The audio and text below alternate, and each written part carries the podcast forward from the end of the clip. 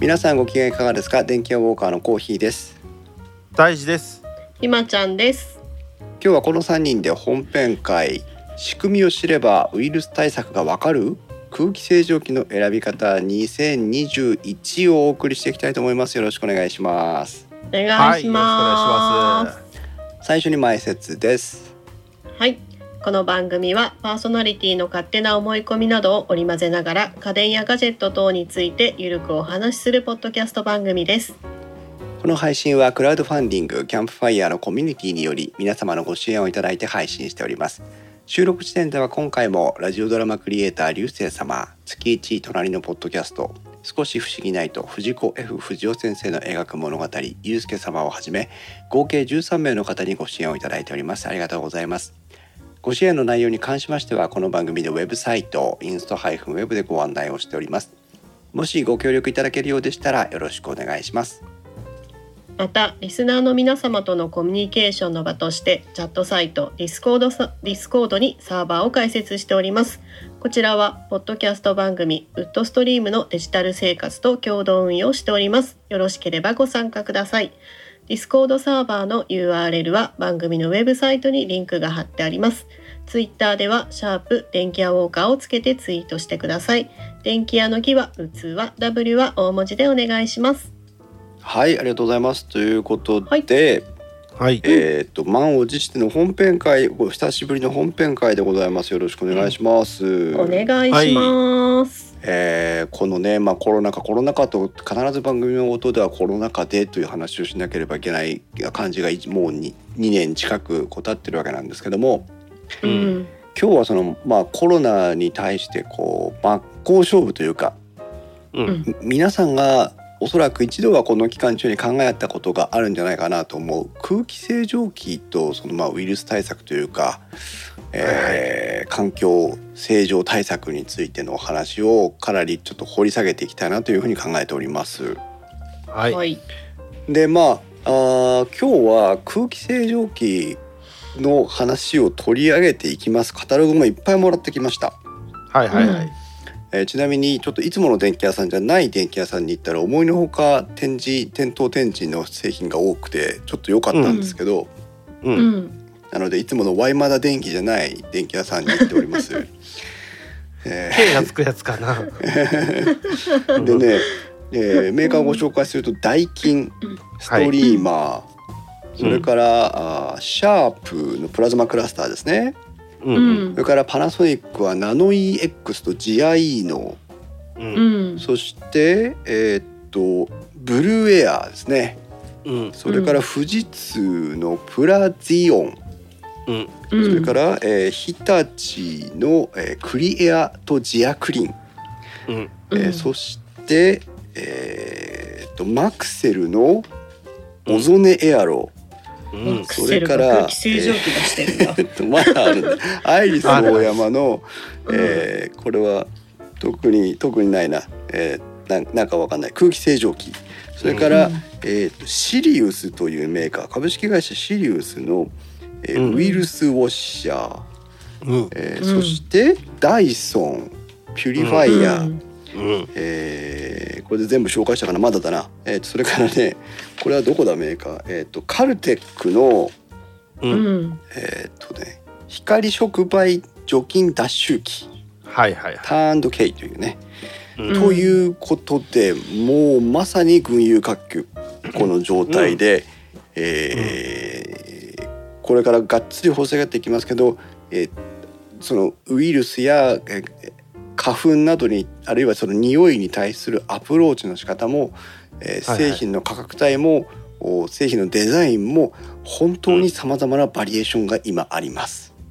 い。はい。はい、もうカタログこれだけ集めてきたよって説明するだけでこれだけいっぱいいっぱいになるので非ちょ常っと長えにな。 非常にね今日はね、 えー長いんでまあ格論の部分をねちょっと、うんえー割愛を少し割愛をして圧縮をして、えー選び方の本質だけをこう、まあ、語っていきたいなとは思ってるんですけどもはいはうい。んひまちゃんは空気清浄機っていうふうに聞いた時に、うん。まああー純粋に単純に自分の感想でいいんだけど、空気清浄機っていうとな、何を思い出しますどんなこうイメージがあるあるいはどんなブランドを知ってる私実際に使ってるのが、うんシャープのクラズマプラズマクラスターうんうで、んうん、やっぱりあの私寝る部屋とあの過ごす部屋が一緒なんですね自分の部屋で。うんなんでこうやっぱお布団があるとほこりが気になるんで、うんまあ、あとほこりとかあと花粉症もあるんで花粉とかうんっていうのをまあこうある程度抑えてくれればいいなっていうざっくりした感じ。なるほど、はいだかはい。らひまちゃんはハウスダスト、ホコリとか花粉の対策として空気清浄機を今までは使ってたんだ。うんうん、で、えー、と胎児はじゃあ空気清浄機って聞いた時にどういうイメージを持つかとかどういううー 風なものか使ってると思うんだけどね。さあねうちね狭いんだけど部屋はうん、う2台置いてるのよ。ーん2台目的は、目的は一番は、うんえーっとハウスダスト、はい、うん、これかなうん両方。ともう。んで猫がいるから、うんもうこいつからね大量の毛が生まれるのよ。うんまあそれのまあ囚人って言ったら違うけどうんでもまあそこから出てくる荒れる物質だったりなんか細々したもんだったりほこりだったり立つ立立ってくるからねうんそういったものの対策かな自分の場合はなるほどねメインはね。う、うんんえっ、と翻ってコーヒー私のところはですね、えーうん空気清浄機は加湿空気清浄機が1台ありまして、はいはいはい。えーとうんそれこそプラズマクラスターかな、あーのやつを1台寝室に置いてますけど、えー、と実はねあのほぼ加湿目的でしか使ってないあそう。へえ、うんそうなんだ。そうなので、えー割と今日空気清浄機の話をしますよと言ってる割に私はあまり活用できてないという形なのね。ああ、うんでも多分活用してるしてないでいうと、ううんちが最大級に多分活用してると思うよ。うん、それはどうしてあのタバコも吸うしさ、ああ、うん、猫もいるしで寝室というかその 1- 1DK かうんだから部屋も狭いし、うっんうん、ていう環境なのねうちはなるほどだからもういろんな匂いだったりほこりだったりもうなんか待ってるのようちは、うん、そうねっていうので、うん、仕事はしてると思う なるほどねよくわかりましただから皆さんもその空気清浄機を、まあ、どういうふうにお使いになってるのかっていうのも聞いていきたいんですが、まあ、今日はその空気清浄機を一番効果的にというか今メーカーが推してる使い方つまり、えー花粉などのアレルゲンに対するための空気清浄機それからまあ、うんえー抗原はできませんけどもいわゆるコロナウイルスをはじめとするそのウイルスうんウイルスに対して空気清浄機を果たして効くのか効かないのかとうんうんううんん、いうところもちょっと掘り下げながらああなるほどウイルス対策ってこうなのねなるほど空気清浄機っていうのはこういうふうな働き方をしてるのねっていうのを最初前段の部分でご紹介をして皆さんはいはで一度復習をしてですねうんそれを理解した上で、まあ、各メーカーのその、えー空気清浄方法の違いに、まあ、移っていきたいなというふうに考えています。はいはいはい、えー今日この電気屋ウォーカーで語っている内容は全て、えー私たち個人の感想ですので、えーあ皆さんがあその知識を用いて何か対策をしようと思った時には必ず自分で調べていただいて、えー自分の責任において対策を取るようにしてください。はい、それから、えー一応今日調べてきた内容は全て、えー、と根拠のはっきりしているウェブサイトからの情報を取っています。はいはいはいあのなんだっけ政府行政機関の発信する情報や、メーカーなどが大学などの研究機関によって裏付けたデータを元にして発表した情報を参照しています。えー空気清浄機の選び方気になるキーワードその1、うんいきなりですが細菌とウイルスの違いということでございます。うんうん、さあじゃあこれなんか多分ひまちゃんの方が得意なのかなどうなのかうなん細菌とウイルスっうん、てどういう違いがあるかご説明いただけますか説明は小秘蔵がしてよ、うんどういうふうな違いがあると思う、いや違うんだよ、うんウイルスはウイルスですよウイルスはウイルスですよ。うん、うん細菌うはん何かにくっついてないとダメなんだっけああなるほどそういうことですそういうことですよ。単体としてうんできるのがウイルスでうんうん細菌はうん何かについてるうん 何かに依存するのかな、なんかちょっと誤解があるな。あー大樹はどう？ えー、なんか勝手なイメージだよ、うんいいよ。最近はあちっちゃい菌なのよああだからだからなんとなく生きてるのよああでウイルスはああなんか情報の塊みたいな感じ ああそうですね大樹君プログのラ方ムみたがいな大樹君の方がまだしも正しいですね。細菌というのは皆さん今日ここでちょっと復習をしましょう。細菌というのは栄養さえ取れればですよ細菌自体が栄養さえ入手することができれば自分で増えることができるうんう うんうん、んうんこれが細菌です。なので、うん栄養分や温度の条件が合えば自分で増殖していくことができるのが細菌。うんううんんなのであのいわゆる何食中毒とかを、おうーんね、これからのシーズンですけど、そうかそうかはい、あれはもう死んでしまったお肉とかお魚とかに例えば菌がついてた時に、えー、ともう生きてはいないわけですよそのもの自体はね、そうだね、う、うんお肉やお魚はもう食べるように加工されてるわけですけども、まあ、生の状態だったとしてね、うんうんでもそのお蚊から栄養分が取れるよとかそこが住みやすい環境だよってことになると,、えーとう菌がそこで繁殖増殖をしていくことができるという、あーそうだね菌はなんか繁殖するイメージだね、うん、それに対してウイルスというのは基本的うにん生きている生物の細胞の中に入り込まなければ増えることができないんです。うんうんうんなので、えー栄養分などを取って自ら増殖することはできずに、うんまあ、それが人間なのか動物なのかは別として細胞の中に入り込んでいって増えていきます。うん例えば戦うフィールドが違うのかそうだねそのうん生き方が違うっていうのうんううんん例えばインフルエンザとか、ううんんまあ、さっきお腹のねあの食中毒というお話をしましたけどもうんうん例えば同じお腹に来るものとしてもノロウイルスとかうんまあ確かにノロはウイルスっていうわあなあこちらは感染性胃腸炎の元になるわけですね、うんうんはい、その違いがまずありますので、うんあともう一つ細菌とウイルスの違いうん何があるかまだあんのあるんです実はサイズが違いますあああなるほど細菌の方がまあ比較すれば大きくてえウイルスの方が比較すれば小さい、あうんううんんでもし空気中を漂っている今日は空気清浄機のお話ですから、うん空気中を漂っているうーその細菌なりウイルスなりを、おーうん捕獲したりとか空気中から取り除きたいということを語ろうとした時にうんサイズが大きければ大きいほど捕獲しやすいわけです。うんまあそうだよね1ミリぐらいのサイズの粒子だったらもうつかめるもんね人間がうん、なんなら見えるからね、うんうんうんそんな砂粒みたいな大きさになるわけだから、うんうんうんそれよりもっと大きく例えば1センチぐらいのものだったらコロナのウイルスあるわって取れるもんねそうだ ねピッとつまんでポイッと捨てれるからねそうそうそうそうスイカの毛みたいなのもね固まってパヤッと置いてたらそれはもう直径にすれば2センチ3センチになるわけですからなるなるうん必ずつま捕んでぽ獲いできだるようん、捕獲できるわけ。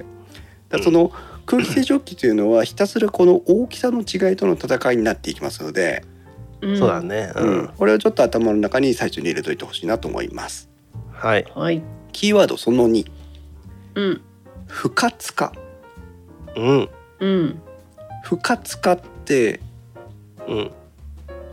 うんわかりますか不活化ものですがよろしくお願いしますじゃないよ。それ普通使うもんですよでも書いてあるよね空気清浄機には書いてますね。あの書いてあるものにはいは「不活化」って書いてある、ひまちゃんは不活化って意味わかる形はあるけど感染する能力が奪われたもの、。おおなんかウィキペディア参照みたいな感じでいいですね あ本当本わかんない。 当見てないよわ かんないそうなんです。えっ、と、うんウイルスを特にこの1、2年コロナウイルスを語っていく上で、えっ、と品質単語の一つになっているのがこの不活化で、うんうんえっ、としかも不活化だけではないです。うんうんうん不活化と言ったり、失活と言ったり、あちなみに不活化は活動の活にそれを否定する風で不活が活動しないようになるということね。うんで失活といってこれも活動を失うと書いて失活うんそれから無害化害がなくなる無害化とか、えっと、いろんな表現でそのいわゆるウイルスや細菌が、まあ、感染力を失ったりとか毒性を失うことを不活化不失活無害化無毒化いろんな言い方をしています。そうだねはいうん、もしかしたら学術的にはそれぞれの表現に微妙な違いがあるかもしれませんけどもうん、うん今日この「電気屋ウォーカー」を聞いていただいている皆さんにとっては、えっと、全てが同じ言葉だと思っていただいてそれほど問題はないです。まあそうだね今回多分その空気清浄機のメーカーが出してるうんそういうワードは基本的に同じことを指してることが多いだろうね。そうです基本的に感染力ウイルスなりが感染力を失う状態のことを不活化うんと、お言っていきたいと思います。はい、そうはいそれからねあの次亜塩素酸というこれから今日この話の中で出てきますけども、うん、えー、と次亜塩素酸これ空気を洗浄するあの空気を正常化するために使うもののお一つですけども、うん、うんえーこういったものでも無害化というものが出てきます。うん、うんこれは後から出てくるので、えー不活化と無害化ぐらいのこの2つの単語は軽く頭に入れといていただければいいなと思います。はい、ははい、いはい、えーキーワードえー気になるキーワードその3はいエンベロープあるいはエンベローブ、うん、はいまたちょっと聞き慣れない言葉が出てきましたがなんかそれコロナウイルスの時に出てきたな。あーいいですねニュース見てますねさすがですねねえなんかあれじゃないのあトゲトゲのことじゃないのああー素晴らしいその通りです そのトゲトゲって何なんですか、れうんあのトゲトゲがあれなんじゃないのいろんなとこに引っかかるんじゃないの てかあそこになんか入ってんじゃないの情報が。そうなんですまあそういうことなんですねはいはいエンベローブというのはえっ、と、今大樹くんが説明してくれた通りで、えっとウイルスをこう包んでいる膜のことを言いますうんうんで皆さんコロナウイルスというのは実はこの私たちが今怯えてえーなんとかこの状況を打破したいと思っているこのこう新型コロナウイルス感染症以外でもコロナウイルスというのはあります、うんその昔のコロナってこと、昔のコロナうんまあねうん、なんなんと表現していいのかわかんないですけど例えば SARS はいはい、うあんったな。ありますねあれもコロナウイルスの一種だそうですうんううんんうんじゃあコロナウイルスって何っていうとううんんさっき太一君が言ってくれたトゲトゲうんうんこのトゲトゲがあの、ん王冠のようにな形をしているというふうな捉え方をして、うんうんうん、まあだからその周りにいっぱいこうねトゲトゲトとゲ出トてゲなんだるよね。それをまあコロナという形からその名前を取ってるそうなのでうんうんうんこのようにうんまあスパイクと言ったりするらしいんですけどこのトゲトゲを持ってるウイルスのことをまあなんか総称してコロナウイルスと言ってるらしい。あじゃああれかうんこういう形だからこのこの車はミニバンだよって言ってるのと一緒なんだ。ああそうですねそんな感じに近いですね。あこれははい SUV だよミニバンだよ K だよみたいな。うん、そうあなのでコロナウイルスというのはそのすべからくそのトゲトゲを持った形状をしているウイルスのことの総称です。なるほど。なのではい COVID-19 とかね、えーそういうふうに言うと、まあ正確に今回のコロナのことを指すわけですけど、はいえーコロナウイルスとだけ言うとまあほん厳密に言えば違うものも入ってきますという話です。はいで、えーちょっと話が脱線しましたがこのエンベローブというのは、うんウイルスを包む脂肪やタンパク質などの膜のことをエンベローブと言いまして、ううんんえーエンベローブウイルスとノンエンベローブウイルスという2つに大別されます。うんもうなんかそれは分かってきたけどあれだあれむき出しなんだなそいつ。そうなの。そう。エンベローブ。ブは。そう。エンベローブを有するエンベローブを持っているウイルスたちと、うんノンエンベローブ、エンベローブを持たないウイルスたちとに分かれます。はい。はい、エンベローブを持っているウイルスの代表をちょっといろいろ説明していくと,、うんえー、とさっきもちらっと言った SARS ね、うんうんえーそれから肝炎 C 型 B 型なの肝炎、うんうんううんんインフルエンザうんこの辺りはあのエンベローブを持っているウイルスウイルス。はいはい。はい、うんうんエンベロープを持っていないノンエンベロープウイルスは例えば私たちがよく聞くところではノロウイルスうん。ロタロタウイルスねうんそれから、うんえっと A 型肝炎同じ肝炎なんだけどこちらはエンベロープを持っていないそうです、うん。それからアデノウイルスとか聞いたことないかあなああはいうんうんうんります。ねこんなのがあるそうですはい。はい。はいじゃあここでひまちゃんに質問ですがはいはい。エンベロープを持っているウイルスを不活化するのが楽なのか、うん。エンベロープを持っていないウイルスを不活化するのが楽なのかというとまあうん楽っていう表現があれだけども、うん。どっちだと思うこれは私が知ってる知識だと、はい、アルコール消毒が効くのと効かないのってうんうんうんうんうん。思ってるんですうけんど、はいいいですよ、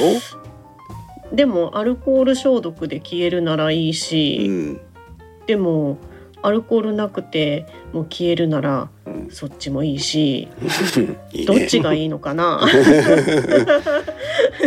難しいねノロウイルスとかねよくアルコールは効きません手洗いましょうとかって書いてあるからね、おおそうですうんエンベロープを有さないノロウイルスはアルコールは効きません、はいそうですねはいなぜアルコールが効かないのか、その膜をうん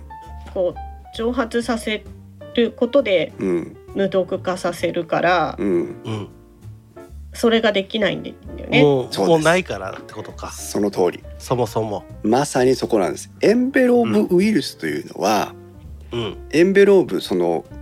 タンパ脂肪やタンパク質によってそのウイルス自体を保護しているというふうに思ってもらってもいいのね。うんうんううんん。なのでこの脂肪やタンパク質の保護膜を破壊してあげれば、うんうんうん。あとはむき出しのウイルスが残るのみなんです。ああもうあとはもう雑魚なんだ。そうでもあうほらねあの殻に包まれているものから中出しちゃったわけだからうんうん。大体何でも殻に包まれているものって中はそんなに強くないですよね。そうだね。続きは終わりだわな。ううん。ん、そううんでその殻自体にもそのいわゆる感染能力があったりするのでコロナウイルスなんていうのははいはいそのスパイクうがん感染をに結びついていくものなのでこのこうトゲを全部折っちゃえばうんうん。もうそもそも引っかからないようになっちゃうわけなのでうんうん。このうエンベローブを持っているからこそエンベローブが弱点になるといううんうん。何とも言えない矛盾を内包しているのがこのエンベローブウイルス。まあ人間にとっては、あのある意味その攻撃が効き効く方法があるってことだもんね。そういうことです。あの、うん簡単に手洗いとかアルコール消毒で、えー感染、まあ先ほど言った不活化できる可能性が高いのがこのエンベローブウイルスなんですよね。はいはいはい。それに、えー反してノンエンベローブウイルスというのは、そもそも自分を守る膜を持っていない。超攻撃型っぽい ね。そもそもが強いということなのねう。んううん。んそうでそのウイルスを無毒化無害化するためにどうすればいいのかっていうのはアルコールとかは効かないのはもうその破壊するべき膜がないからうまああんの強えってことなんだな。うんうんうんうん。そうだね。ううんうんん。でじゃあどうやって無毒化するのっていうとよく火を通してくださいとかうんあいうわけですよなるほどね。ねそあうじゃあねもう結構大変だね。そう熱で殺菌するとかなんとかってその熱にすら耐性を持ってたりするので、うんうんうんうん。そうもうエンベローブを有さないノンエンベローブウイルスに対応していくのは結構大変だということです。うんうんそうだからノロウイルスがうん例えば流行りましたよって言った時に、よく手を洗いましょうって言うけども、うんううんん手を洗うだけでは実はノンエンベロブウイルスに対しての対策としてはちょっと不十分ってことなのね。うん。あなどうどうすりゃいいんだろうね本当は。あ塩素殺菌とか、ああそういうのになるんだ。うん、そういうのになってきます。はいもうすごく強力な殺菌がいるんだね。そういうことです。うんでも今回の空気清浄機の回特にこのコロナを意識した空気清浄機の回2021-2021については、えーうんコロナはエンベローブウイルスだからこそちょっと安心というか、ちょっと対応しやすいねってそうだいねうところを、空気清浄機でってことだね。そう覚えておいていただければいいと思います。はい。はいキーワードその4はい感染経路うんうんもう皆さん連日レイヤーニュース そう報道等で見てます から密ですよ。ねこの辺りはもう本当に皆さんの方が詳しいんじゃないかと思いますが一応復習をしていきましょはいはういんう。はいえー感染には、まあ、これが全てではないですけども一応大別すると3つの感染経路があります。うん一つは接触感染うんはい、咳やくしゃみなどの飛沫鼻水がついた手で目をこするとにかくウイルスや細菌そのアレルゲンなどを直接粘膜や、えー蛍光で摂取してしまうことが接触感染ですね、はいはい。えーこれはその触ったもの器物を介したえー感染もありえるので、えー手すりに触るドアノブに触る、えーそういったものも感染の経路になる可能性が高いです。うんあのつり革とかね。つり革とかねそうあとうんマスクを触るとかね、ん そうね。はいうんでも対策は逆に言うと感接触感染については、えー非常に明明白になっていて、うんうんえーとにかく手を通して感染することが多いのでうん。えーまあそうだよね。顔から行く人あんまりいないも んね。そう ねあの粉の中からアメちゃん探すみたいなことを日常的にしてる場合じゃない限りはそれほどでもそうそうそうあとなんかフリーキスをしてるとかそういう人がいるかもしれないけ どもうこのご時世いったらやべえな。確かにそうだねそう渋谷にねそうあーやべえなこれはなんかちょっと以前も言った気がしますが目鼻口特にここの3つは触らないということです皆さはい、ん。うんね、目かゆくなっても目は触らない鼻がムズムズしても鼻は直接触らない、なんかんねあのごまが挟まってもと直接取らないうんうんそういうふうに目鼻口を直接触らないっていうのが最もおうーん簡単な対策。まそあうそうだねそのためにもみんなマスクしたりしてさこう直接触ら、触るリスクを減らしたりもしてるしねそうですね。そしうてん消臭消毒というふうに言われますが手指の手洗いやアルコール消毒が非常に効果的です。はいそれから、はいあの大道さんが使ってましたけどドアノブとかを直接触らない、あのなんかこう金具みたいな、あうあんだからどうどうでできたみたういなやんつあだね、りますね、うんああいったもので直接エレベーターのボタンを押さないとかうんああいうこともまあ効果があるでしょ、はいううんうんそういうのが接触感染ですそして、はえー飛沫感染うんはい。はいこれもコロナウイルスで非常にささやかであの取り立たされているものではありますが、うん咳やくしゃみなどの時に飛び散る飛沫を介した感染ですうんうん。飛沫というのは、うんえーまあ唾とかねうんう。んそういったいわゆる水分の塊ですけどもううんんこの中にコロナウイルスとか細菌とか、えーそういったものが包まれてます塊になってるわけ、はい、はいうんはい、なので、えーさっき目や手や口を直接触るなっていう話をしましたけどもうん目の前でハクションとやられるとその触ろうが触る前がその唾が飛んできて顔とかに接し、あのくっついて感染をしていくということです、まあ、顔から感染することはないですけども、うんえー粘膜を通して感染をしていくというはいうん飛沫自体は非常に重たいものですのでうん1メーター2メーターぐらいで飛沫はあの弾丸の奇跡のようにこう下にどんどんどんどん落落下下ししてていいくくんだねわけですね。うんうんうんうんなので、えーソーシャルディスタンス2メーターの距離を空けましょうと言ってる根拠はここ、うんうん。飛沫が直接届かないだけの距離を取りましょうねということです。そうだね、ね。はい、うんそして飛沫に対する対策もこれはもう皆さんご承知の通りですけどもマスクうん。飛沫というのは、えっと普通のサージカルマスクの隙間を飛び出てくるほどのお大きさはありませんので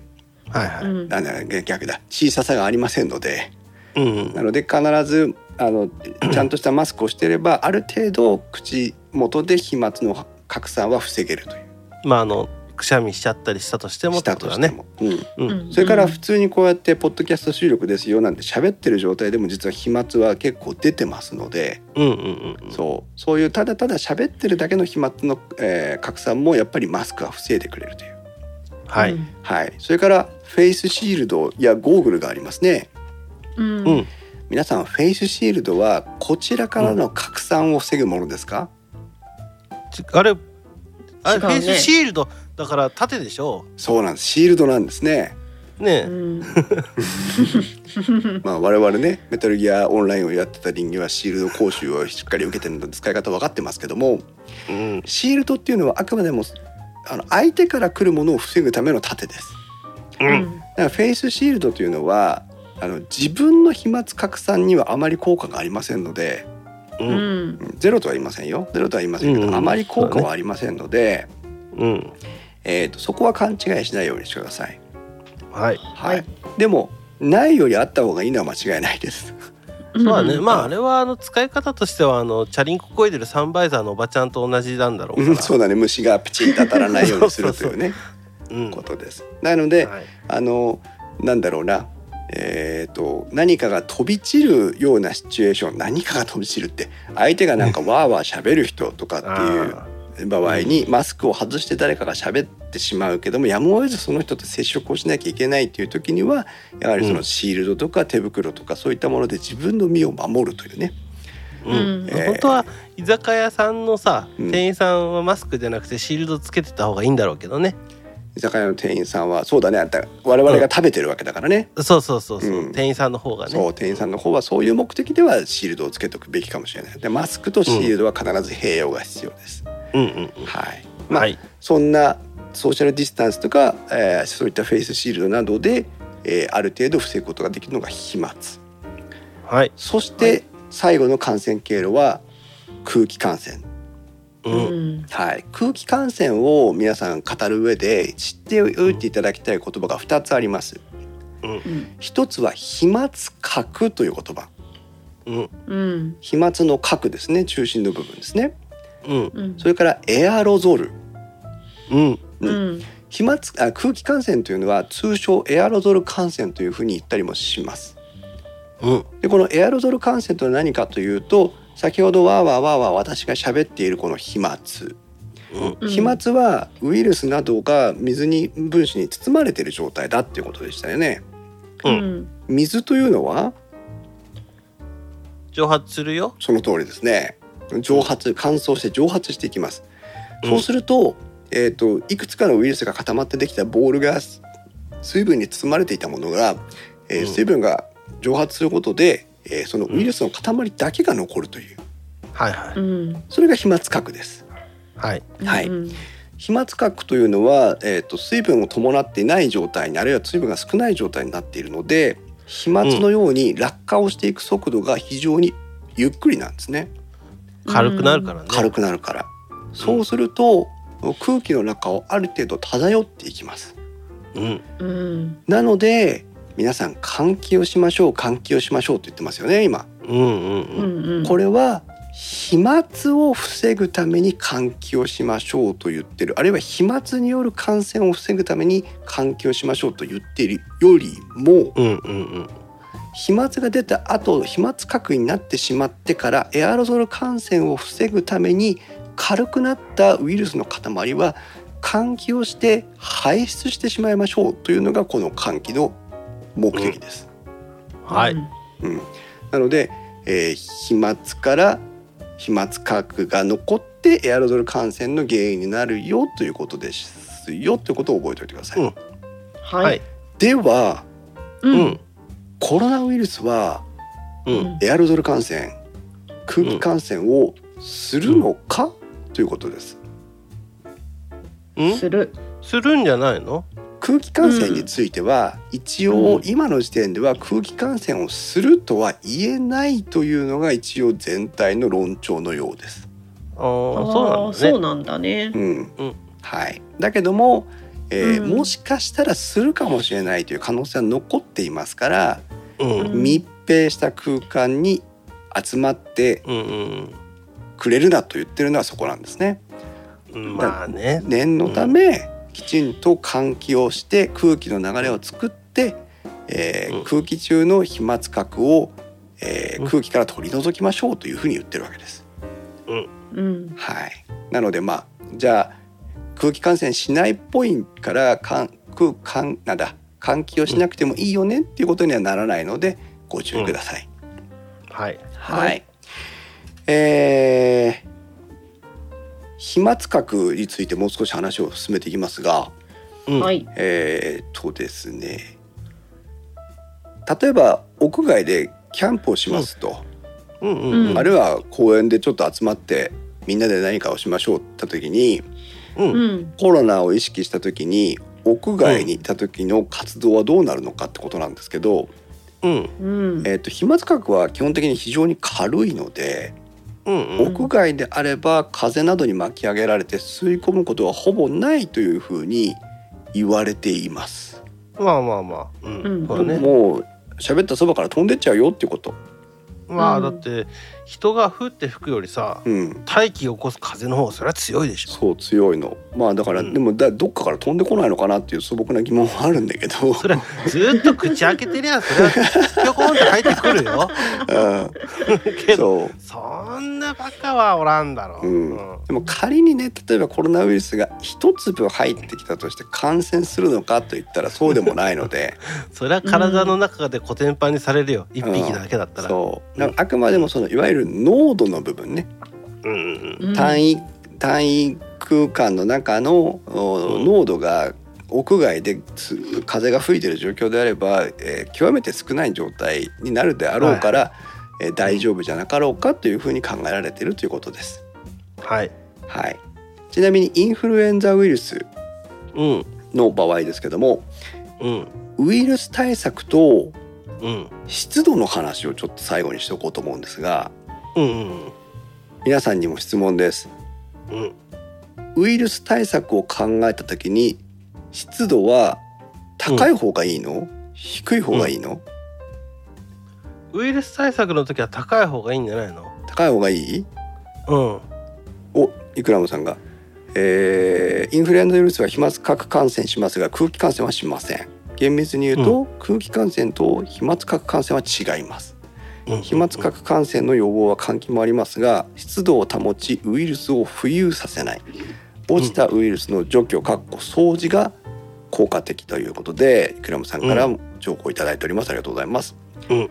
まさにその通り皆さんなんとなくウイルス対策は湿度の確保だよねっていういつもほうらん冬時期ね、風邪を予防にうんうん湿度を高くしましょうと言われますけども、ううんんまさに今イクラムさんが説明してくれたこれでうんえー、と飛沫核は湿度が高いほどお落ちていくのね床にね。ううんん、で床に落ちるとどういうふうに言うかというと,、えーとこれもなんか不思議な言い方なんだけど、えー、と空気中から取り除かれるっていう表現をされるらしいのね。ほで空気中から取り除かれれば、さっきの,、うんまあ、あの厳密には違うかもしれませんけども空気感染とか飛沫核感染をするその原因になる空気中からは取り除かれてもう漂ってな次いよはじゃあ、ん接触感染に切り替わっていくんかな。まあそういうことになるね。うん。うんまあ床を舐めるやつはいないから大丈夫だと思うけど。 そのでもまあ、うん床を触ってそのまま目を触っちゃうとかもあるから、うんだけどまあ、ねえいかに効率よくその沈着させるか落としていくかうんうん、浮遊をやめさせるかという意味で湿度の効果は高い。うんそれから湿度が高いと,、ううんえー、とさっきの、まあ、湿活速度というふうに私が調べたページには書かれてましたけど、えーと無害化していく速度に差があるんですって。うんへえ相対湿度10%の時の失活速度が、うんえーこれぐらいだったって言ったものに対してうん90%相対湿度90%だった時まあ相当高いですけどねうん90%だった時の失活速度は例えばうん30分経ったら2.7倍になるんですってうん1時間後にはそのえっと10%に比較して90%がどれぐらい失活度が高いかってことね、うんうん、30分が2.7倍でうんえー、と1時間後には7.3倍になるんだって言うんですよ。うんまあ、それだけ、えー、と湿度が高い方がしあのウイルスの活動がなくなる速度が速いという。うんだからそういう意味で、えー、と湿度を適正に高くたた、まあ、高くというか適正に保っていくっていうことは、まあ、コロナウイルスに関わらず今はインフルエンザウイルスの話ですけどコロナウイルスに関わらずその空気を正常化していって感染を予防していくという意味では大事っていうことです。うんうん、これがまあ、えー感染経路の話でした。はいはい、キーワードその5うんはいまだ空気清浄機の話にならないですね、 えーここでおさらいです基本的な少子消毒について、うんえーおさらいをしていきますがうん皆さん手洗い、うんうんえーこれはもうねニュースなどで、ね、取り出されてる話なので皆さんもご存知と思いますがうん石鹸を使わずに流水で15秒手洗いすると、えーうん手についているウイルスとかばい菌の量はどれぐらい減るでしょうほとんど減らないよ100分の1ぐらいになるんだってああそれぐらいか15秒ビャッと洗っただけでねあ15秒うん、そう15秒まあまあまあそうね、はいうんじゃあ石鹸やハンドソープを使って10秒間揉み洗いをして10秒って言ったらだいだいぶ短いですけど10秒間揉み洗いをして、それからその泡をついた手を流水で15秒すすぐとどれぐらい減らせるでしょうか、えーいっぱいうん、いっいっぱいほぼ ほぼぱいいっぱいほぼほぼうんそうですほぼほぼ減らせます、うんえー、1万分の1に減らせると言われてるそうですうんうんうんなのできちんと石鹸で手洗いした後あの、うん追いアルコール、うんする人いるねたまにうん、私も、あの習慣的にしあの会社とかだとしてますけど、うんえー、と追いアルコールはしなくてもいいと言われてます。押しはしないなうんうん、カサカサになるだよ手がまあ、ね、そうだね。そう。だうからしっかりと石鹸やハンドソープで、うんうんあの洗えばその後は、まあアルコール消毒しなくてもいいぐらいあの雑菌ちょやっと取れてるんだねウイルスは取れてるよっていうことなのね。んううんうんんうんえーちなみにアルコール消毒手洗いの後にアルコール消毒する人はしっかり手を乾燥させてからアルコール消毒してください、意味ないよねうんうんアルコールの濃度が薄まってしまいますのでそうだよねはいそして、えー今度アルコールのお話ですが、うんえー、とアルコール消毒で有効だと言われる濃度というのがありますねうんはいはい、今、まあ、このアルコールが特に枯渇したあの時期あったじゃないですか、うんなんかあったねそうもう酒造メーカーが作ってくれたりした時期があったねそうそうそううんアルコール消毒液みたいなものなら何でもいいみたいな感じになってましたけどうんあの時うぞうむぞうがいっぱい出てきましたね、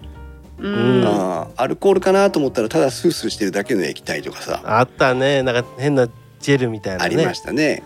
た、うん、アルコール濃度は何何パーセント以上が有効というふうに言われてますか55もっと上だな98あそこまでいかなくてもいい70 70いくつっていうのが出てたけど、うんなんか最近訂正されて50いくつとかになっていまあせんでしたっけ本当あその情報は私もちょっと調べてなかったなえっ、と今までは70%以上、うんのアルコール度数が、えー消臭消毒には適しているよと言われてましたはい、うんこれ今今じゃの話だともしかしたらもうちょっと低いのでもいいのかもしれないうん今さっき90何本って言ったけどそれほぼ燃料だわな そう だねエタノール原液みたいになっちゃうからねはい危ねえなそうでさっきの、えー、と手洗いができない状況で、えーうん消毒をするにはアルコール消毒っていうのは非常に有効ですよというふうに言われてますが、はいはい、うんえーこれもエンベローブウイルスに対しては効果的なんだなっていうところをうん今日ちょっと改めて頭に入れてください。そうだね、はいさっきの話でノロウイルスが蔓延した世界だったら、何も意味がないってことだもんねそうまあ意味ゼロではないんでしょうけどでもノロウイルスに対してはあまり効果的ではないということ。うんはい、それから、えー今日を境にですね、えー皆さんに注意していただきたいのは、アルコール消毒をする際うん、うんアルコールってどこで受けますか受けるあれうん手あそういうこと手だね手だよね手のひらで受けますよね、うんお椀のようにしてね、う水を汲む時のようにしてねうん、うんそれはそれでいいんですけども、えーとうん一番、えー、と最近ウイルスが残りやすい場所ってどこですか指先その通り、うん指先爪の間指先ですね あ爪ね、うんはい怪我してたら痛いんだわそうだねなので、えー、とアルコールを手のひらで受けるのは全然構わないんですけどもうんうん例えばもう一回アルコールをシュッとできるチャンスがあれば指先でも受けてみるとかうんあとは手のひらについたアルコールを指先でこうねあのお茶を立てるようにしてシャカシャカってやって指先にもアルコールが入るようにするとかうんして、手のひら指の間とかだけじゃなくて指先爪の間に対しても消毒をするように気をつけてくださいはいこれはあの石鹸手洗いの時も理屈と一緒ですね、そうだね、はいはいうんよくあの砂遊びしてね爪の間真っ黒になってるっていう状況がありますけども あれはあの消臭消毒できているとは決して言えないわけですからねそうだね、うんはいそのポイントがありますはいキーワード6はい。もう少しですもう少しです頑張りましょはうい物の消毒はいはいはい今ね、うん手指の消毒の話をしましたが、えー、とさっきイクラムさんも言ってくれまおっと手洗いはしイクラムさんから手洗いはしっかり洗ったとしても調べると洗い残しは結構ありますああそうなんだねうん手洗いも重要ですが毎回洗ってもいられないので頻繁なアルコール消毒が重要視されますというねで、あーまあお手軽ってのもあるのかうん、だからまあうん手洗いはするけども手洗うんいをカバーする意味でのアルコール消毒というねうんうんで手洗いは爪と指のシワだって指のシワなるほどねうんうんまあね、うん私はあの意図的にこう指紋を消すようにしてるなんか後ろめたいことはないといいんですけどね はいありがとうございます物の消毒、はいはいえー先ほど言ったアルコールがあアルコールじゃないや、えー、と空気中の飛沫核とかそのウイルスだあ細菌が、えー湿度などによって沈着して空気中から取り除かれた場合うんううんん。床とか棚とかテーブルの上に沈着するわけです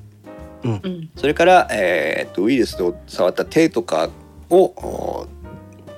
ウイルスがついた状態で、えードアノブを触るとか、はい、えーどっかを触るとかした時にそれもつくわけです。あスマホにいっぱいついてるよ、ああスマホスマホ汚いですね。うん、はい病気になれなかったらスマホも法を舐め回せばいいんじゃないですか ね。はい防水だから大丈夫ですよスマホは。うんそうだね長回し今のはね、ううんん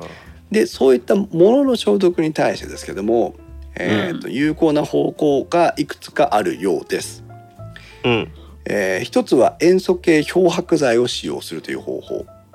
うう。んんこれがノロウイルスの対策としては結構あの一般的な効く方のか法ではいはいはい、うんハイターですねあう。うーんハイターハイターは次亜塩素酸ナトリウムというものを主成分としているアルカリ性の溶液なんですけども、うんんうん。うん、塩素っていうからなんかね酸性な雰囲気ありますけども、うんえー、と塩素系漂白剤は基本的にはアルカリ性なはずですちょっと見てみてください、はい、はいでそれを、えー、と推奨される濃度に希釈を薄めをして、うんうんえー、とその溶液を使って、えー棚とかドアノブとかを拭き掃除をしてうんであの一回それがついたもので拭いてでうん厳密にはその後でなんか何秒か置いた後で拭き取るんだよね。あじゃないと多分うん溶けちゃうんじゃないのまあそのそう物に対して良くないの でそうなのであのね塗り物の棚とかとかだあの塗装が剥げちゃったりとか、えー、と金属だと酸化しちゃったりとかする可能性もあるので、えーうん十分注意が必そうだね要だい、大理石が曇ったりね、うん、すると危ないんだけども、うんまあ、そういうこう方法で消毒するのが一つあります。はいそれから台所用洗剤はいはいはい界面活性剤っていうね、えーものが使われてますけども、えー台所洗剤を薄めて作る水溶液でも消毒の効果があるそうです。ううんん。はい、これもなんかこれが入ってるといいよっていうのがあの公開されているので、えーそれも参考にしていただいて、はいもしかしたら普通に自宅で使ってる台所用の洗剤ママレモンとかが、えー、とそのまま薄めると、えーさ消毒にも使えるかもしれないということです。はいは。はいそして、えー、と熱水、うん。熱うんうんあのまあ熱湯ですね簡単に言うとうね、んうん。はいうん熱湯での殺菌もお効果があります。うんうんえー、とただこれはね高い温度と長い時間がかかるので、うん80大変だわねそう85度以上の熱湯を使って1分以上つけ置きしましょうとか、うん、なんか昔さまあこれは最近だけどあの O157 みたいなあのが流行った時期あったあよね、はいはいあの時よくやってたよねそうねなんかタオルみたいなやつをなんか鍋で煮込んでみたいうんなそうそうそう包丁とかねまな板とかそうなのそうなのようんそうだからこれもそのできるものできないものねあのドアノブを85度で10分とかできるわけないので、 熱々できちゃうよドアノブうん、次の人触れないよそう皆さんね自分が怪我しちゃうことになるので、うん、えーあと,、えー、とリクスさんからは、えーと食器なら食器洗い乾燥機とかもいいかもしれませんねっていうのが意見が出てますね。確かに、うん食洗機っていうのはあの、まあ、モードにもよるのかもしれないですけど熱湯であの洗浄したりゆすいだりするので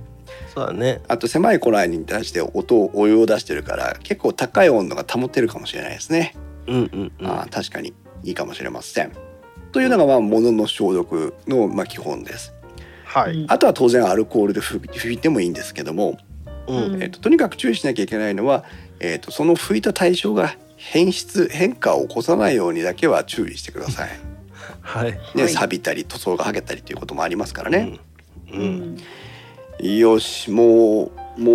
うもうあとあまだまだだな。はいまだまだはいはい キーワード7はい。フィルタリングとサイズ、は、はい、おあの冒頭でもちょっとお話ししましたけど最近ウイルスのサイズのことですねああなるほどね、はいはい皆さんここで空気清浄機の回空気清浄機について少しは興味を持って見ていただいている方もいらっしゃると思いますはいはい。ヘパフィルターっていうのを聞いたことありますかあんなるね。よく見るねはい、HEPA フィルターと書いてヘパフィルターと読みますがうん。ヘパフィルターというのはハイエフィシエンシーパーティキュレートエアーフィルターを略してヘパというそうです。うんうん。まああのそれが何を意味するかとりあえず置いといてこれ実規格で規格が定まっているんです実は。はい定格風量でうん流形つまりそのゴミのサイズがうん0.3マイクロメートルの粒子に対してううんん。 99.97%以上を補修つまりそのフィルタリングできるよその上で、えーとうん圧力損失その空気を通っていった時の空気の圧力のね要はフィルターで空気が通り抜ければ圧力下がっちゃうので、うん。圧力損失が 245PA 以下の性能を持つエアフィルターをは、うんヘーパーフィルターと名乗ってもいいよということになってます。はいうんうん。ややこしいですねうんなんですけど今日皆さん、うん、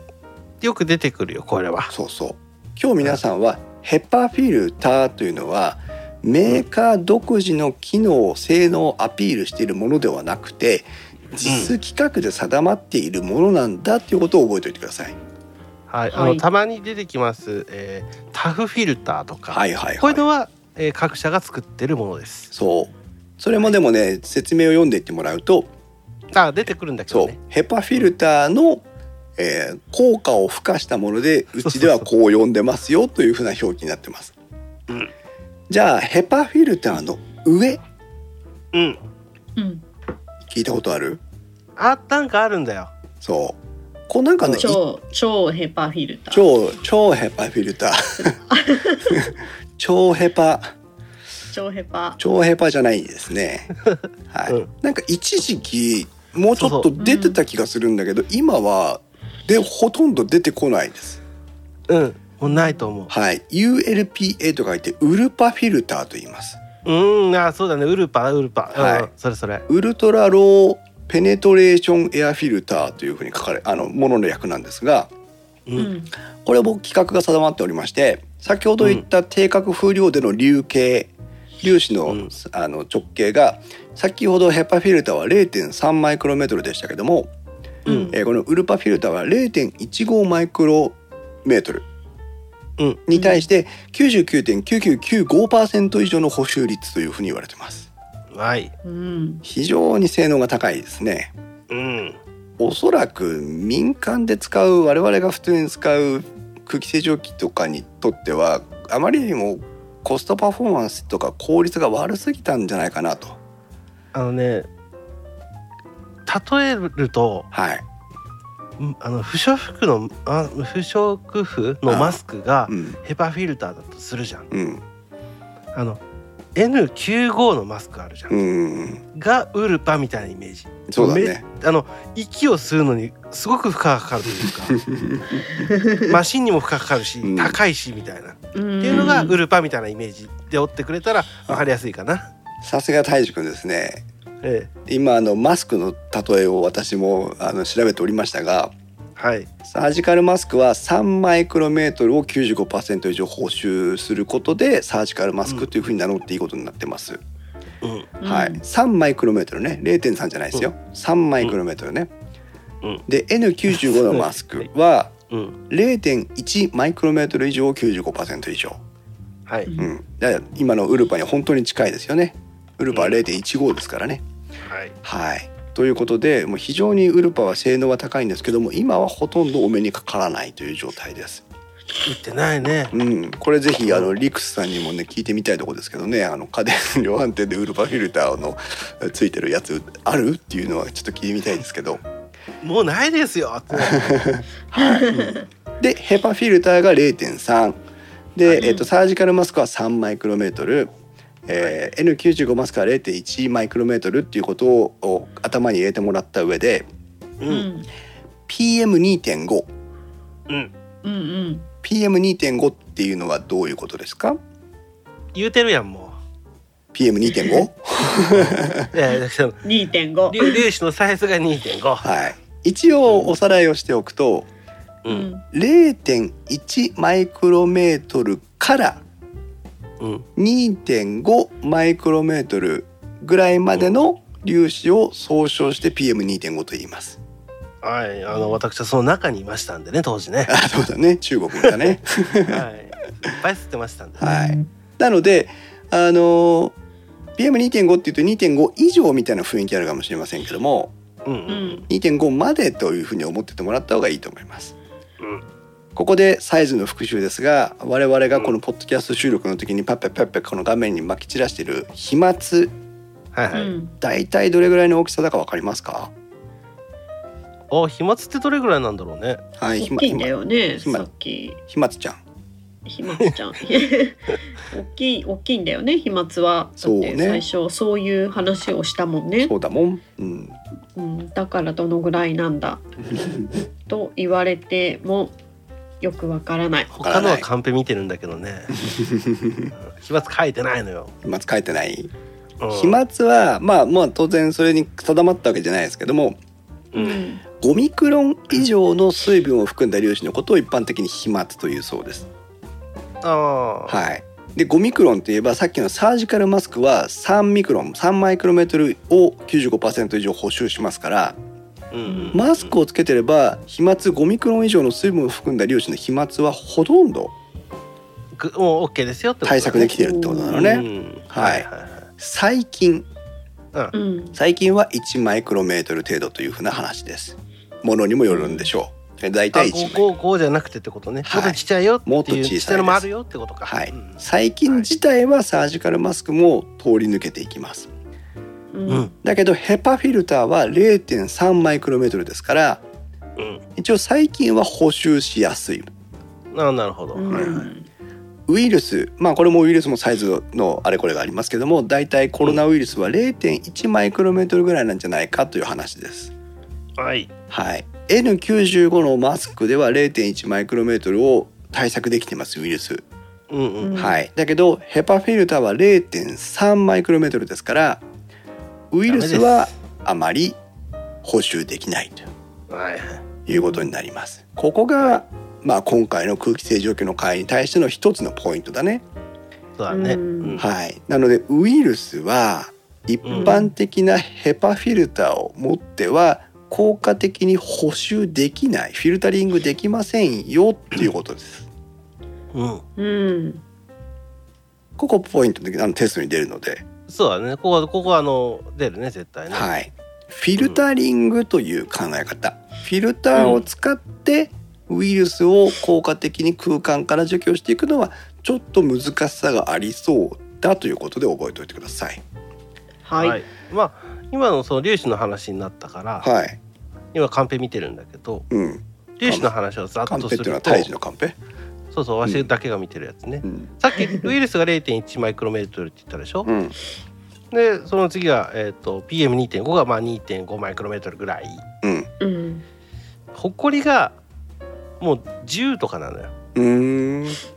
でカビが OK 20結構大きいんだねカビってねうん、でうん一番でっかいのが花粉30、おおおおうん、だからさっきちょっとマスクの話にもなったけど、うんいわゆるあのウレタンマスクはいはい、ー。うなんかあるじゃん、。うん、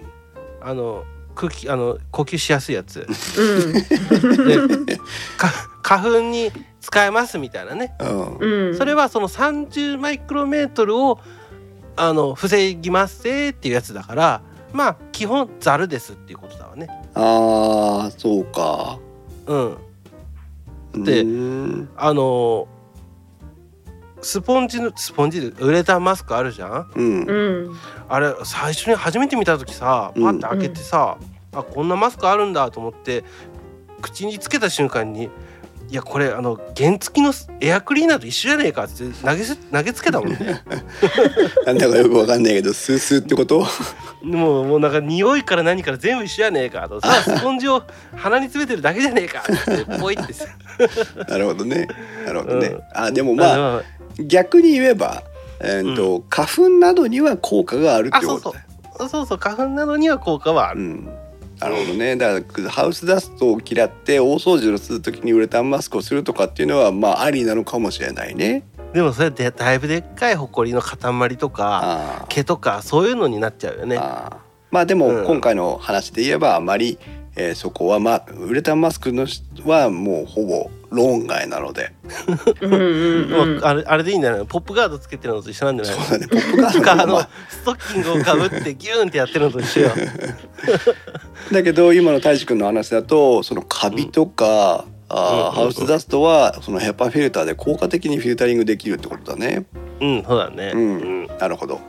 じゃあ、その、えーヘッパーフィルターでは対策できない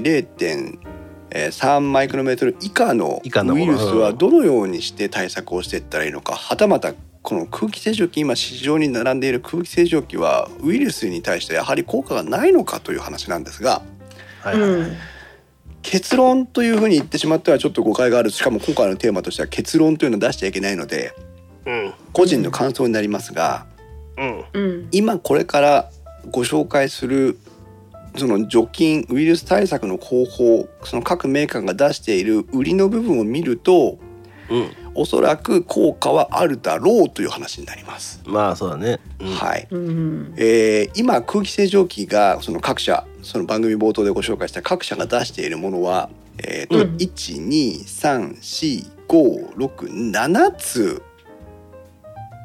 うん違うな6つだな6つ、うん6つに大別されます。ああ一つは方法がね。ほうそうそうあのアプローチの方法がね、うんうんうんううんん。うんうん。えー一つはイオン系です。はいはいはい。うん。まあ日本メーカーが主流かな。うんうんってやつだね。うんプラズマクラスター、ナノイー、これね、もう電気屋ウォーカーではもう本当に、もう毎回と言ってほどど、そう、口に出せているプラズマクラスター、ナノイー。散々パラバカにしてきましたが、ここに来て、やはりやっぱり効果があるよねという雰囲気になり、うんなってきてます。特にこやっのぱ、りこれは外せんな。うん、この2年、3年ぐらいはね、あの、ごめんなさい、やっぱり効果があるみたいですみたいな話をしてます。うんうん。はいうん。それに加えて、えダイキンのストリーマね。はいはい。はい、この辺りがイオンを何かしら使って、えー除菌をしていくそのウイルス対策をしていく設備です機械ですうんう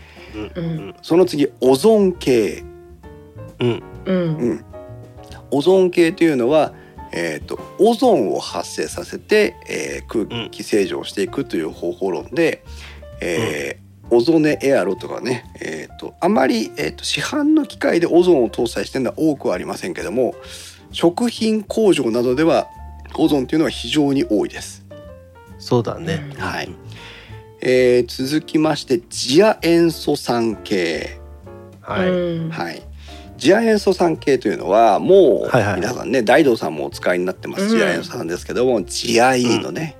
うんあそうだねはい次亜塩素酸というのも食品工場で非常に多く使われてますがはいはいはい。うん今一番こうなんていうのかな間違った認識とか誤解が多い分野でもあります。ああなんかね、うんあるね。うん、なのでうんちょっとまあ今日復習をしていきましょう。はいしましょう。はいそれから紫外線系というのが新しく出てきましたおーあ UV ね UV ですねこの紫外線というのはちょっと今まで電気やウォーカーの空気清浄機の回では初めて取り扱うテーマなのでうん、うんしっかりご説明したいと思いますはいそれから光触媒系うんうんこれはまあさらっとご説明し ます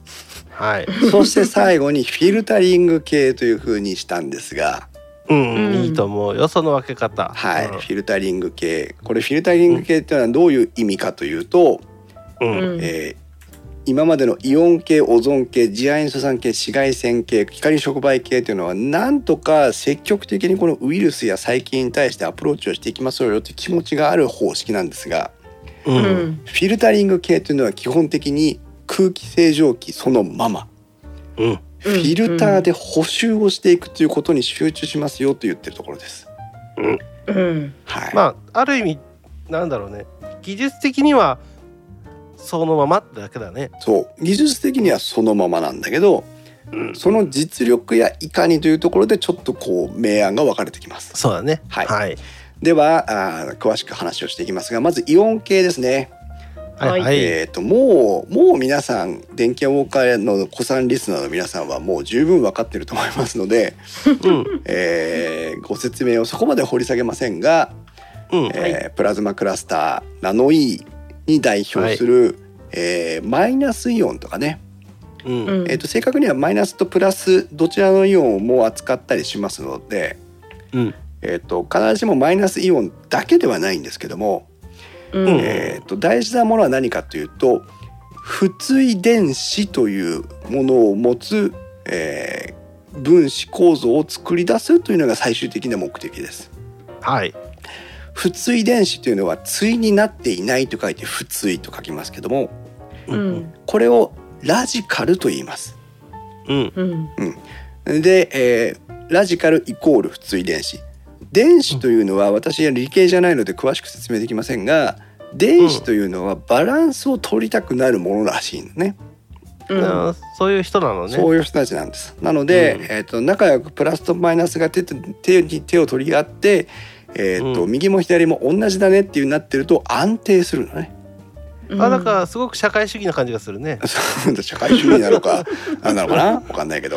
そうなのでその安定した状態を常に求めているのが電子の皆さんですはいはあい分子の皆さんって言っちゃうのかな空気とか水とかも、もういろんなね分子でできてるものもおそらく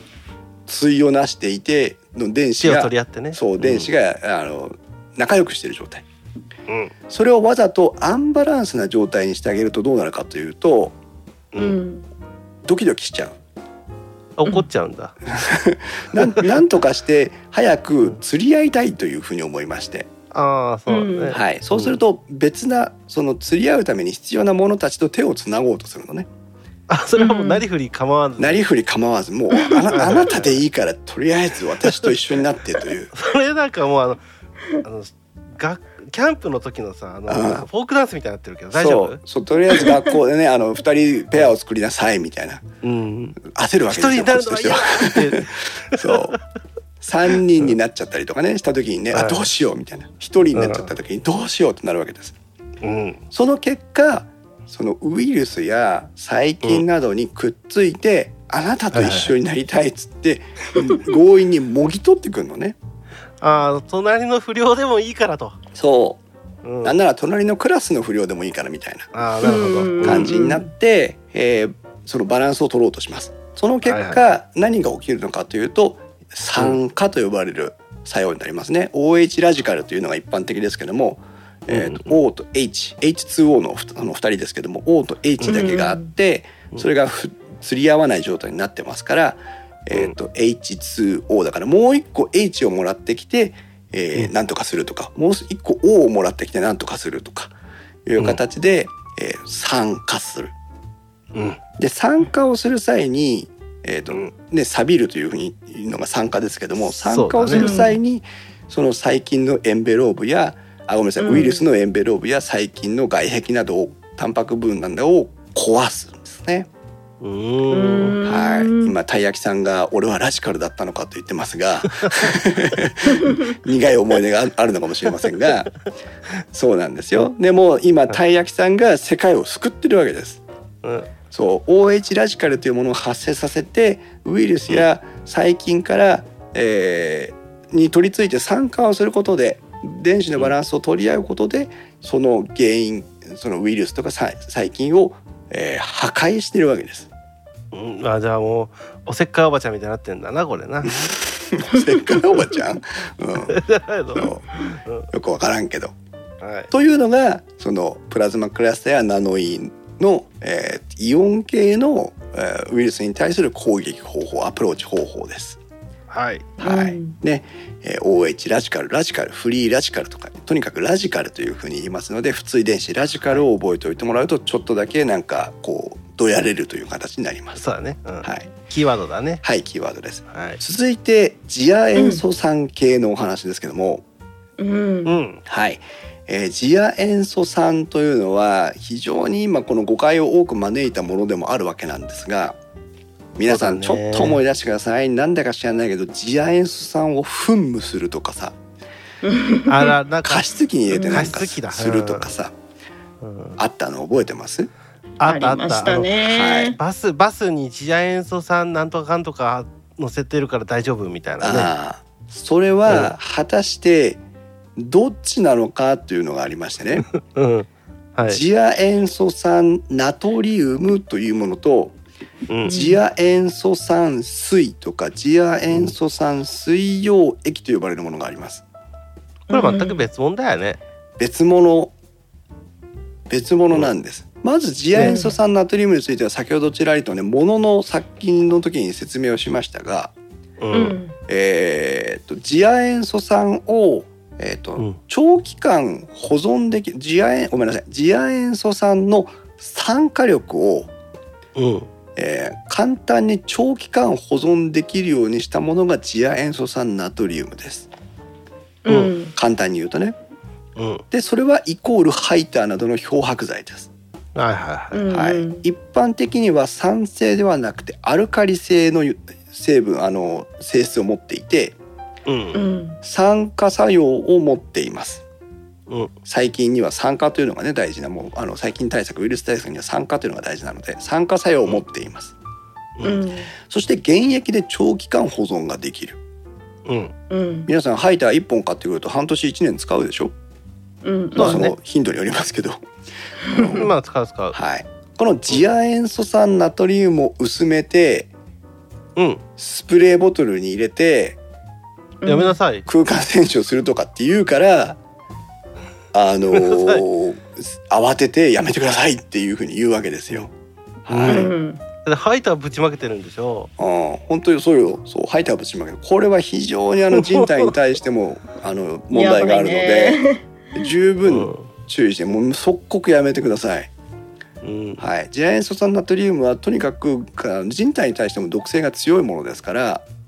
それはそうでしょ。気が狂ってもハイター飲まないもん。 そうだよねそうなのであくまでもその例えば拭き取るとかに使う時に薄めた水溶液を使うとかその適正に管理して適正に使ってください。はい。はい、おたい焼きさんから理系のコメントが「えー、と O」がつくのが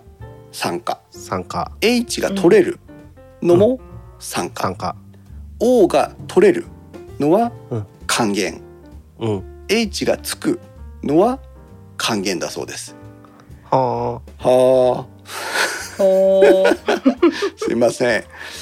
全くあの理系でないもんですから、はい、皆さんあ の勉強しておいてください。はい。あ。うん。はい。そして次亜塩素酸水。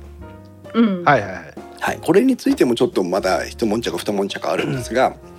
うんえー先ほどの次亜塩素酸ナトリウムと違って酸性の性質を持ちますはいはい。そして酸化作用を持ちますここは一緒ですね、うんはい、そして次亜塩素酸ナトリウムに比べて非常に不安定ですうんは不安定というのは何かというとどんどんどんどん、えー、と無害化されていきます、うん。うん、要は酸化力を失っていくのね、それは水の状態でってこと？まあ、液体から水って言っちゃうとまたなんかその水だろって話になっちゃうので、うん液体、あそう液体、うん次亜塩素酸水からその次亜塩素酸の、えー、と性質を持たない、まあ、いわゆる水に戻っていくというのかな、はいはいはいはい。うんという非常にあの保存ができない保存がしにくいものです。あじゃあうん次亜塩素酸水っていうのは使用期限があるんだこれ。使用期限比があ較る的。そうですなので、うんだからここでも怪しいのが、次亜塩素酸水みたいなのをボトルにう入れて売ってたありするるある。うあでっかいなんか出てたよねいっぱいなんかあるじゃん。こでれかいは4リッターのボトルみたいな。そうこれは一体何なのかっていうのをしっかり確認してください。わじゃあそのそれはあれだね。錬金術してたんだね。て彼ら程度が悪いとですようん次亜塩素酸ナトリウムさっき言ったハイターを薄めてうんアルカリ性を酸性に調整したものも、うん。次亜塩素酸水と名乗ってボトルで売ってたりするあーでうんも当時今はさ比較的こう消費者の目もあのこう超えてきたというかさ、うんこう厳しくなってきたからうんってなるけどさうん、当時はやばいね1年ちょっと前ぐらいはさそうなのいくらでもあったよねそうあななたのはよくわかんないやつそれこそ地味に毛量が湧いてたよそうなのちょちょっとそうやって考えるとちょっと怖いね今今更思うけどね、うんはいじゃあ次亜イーノなど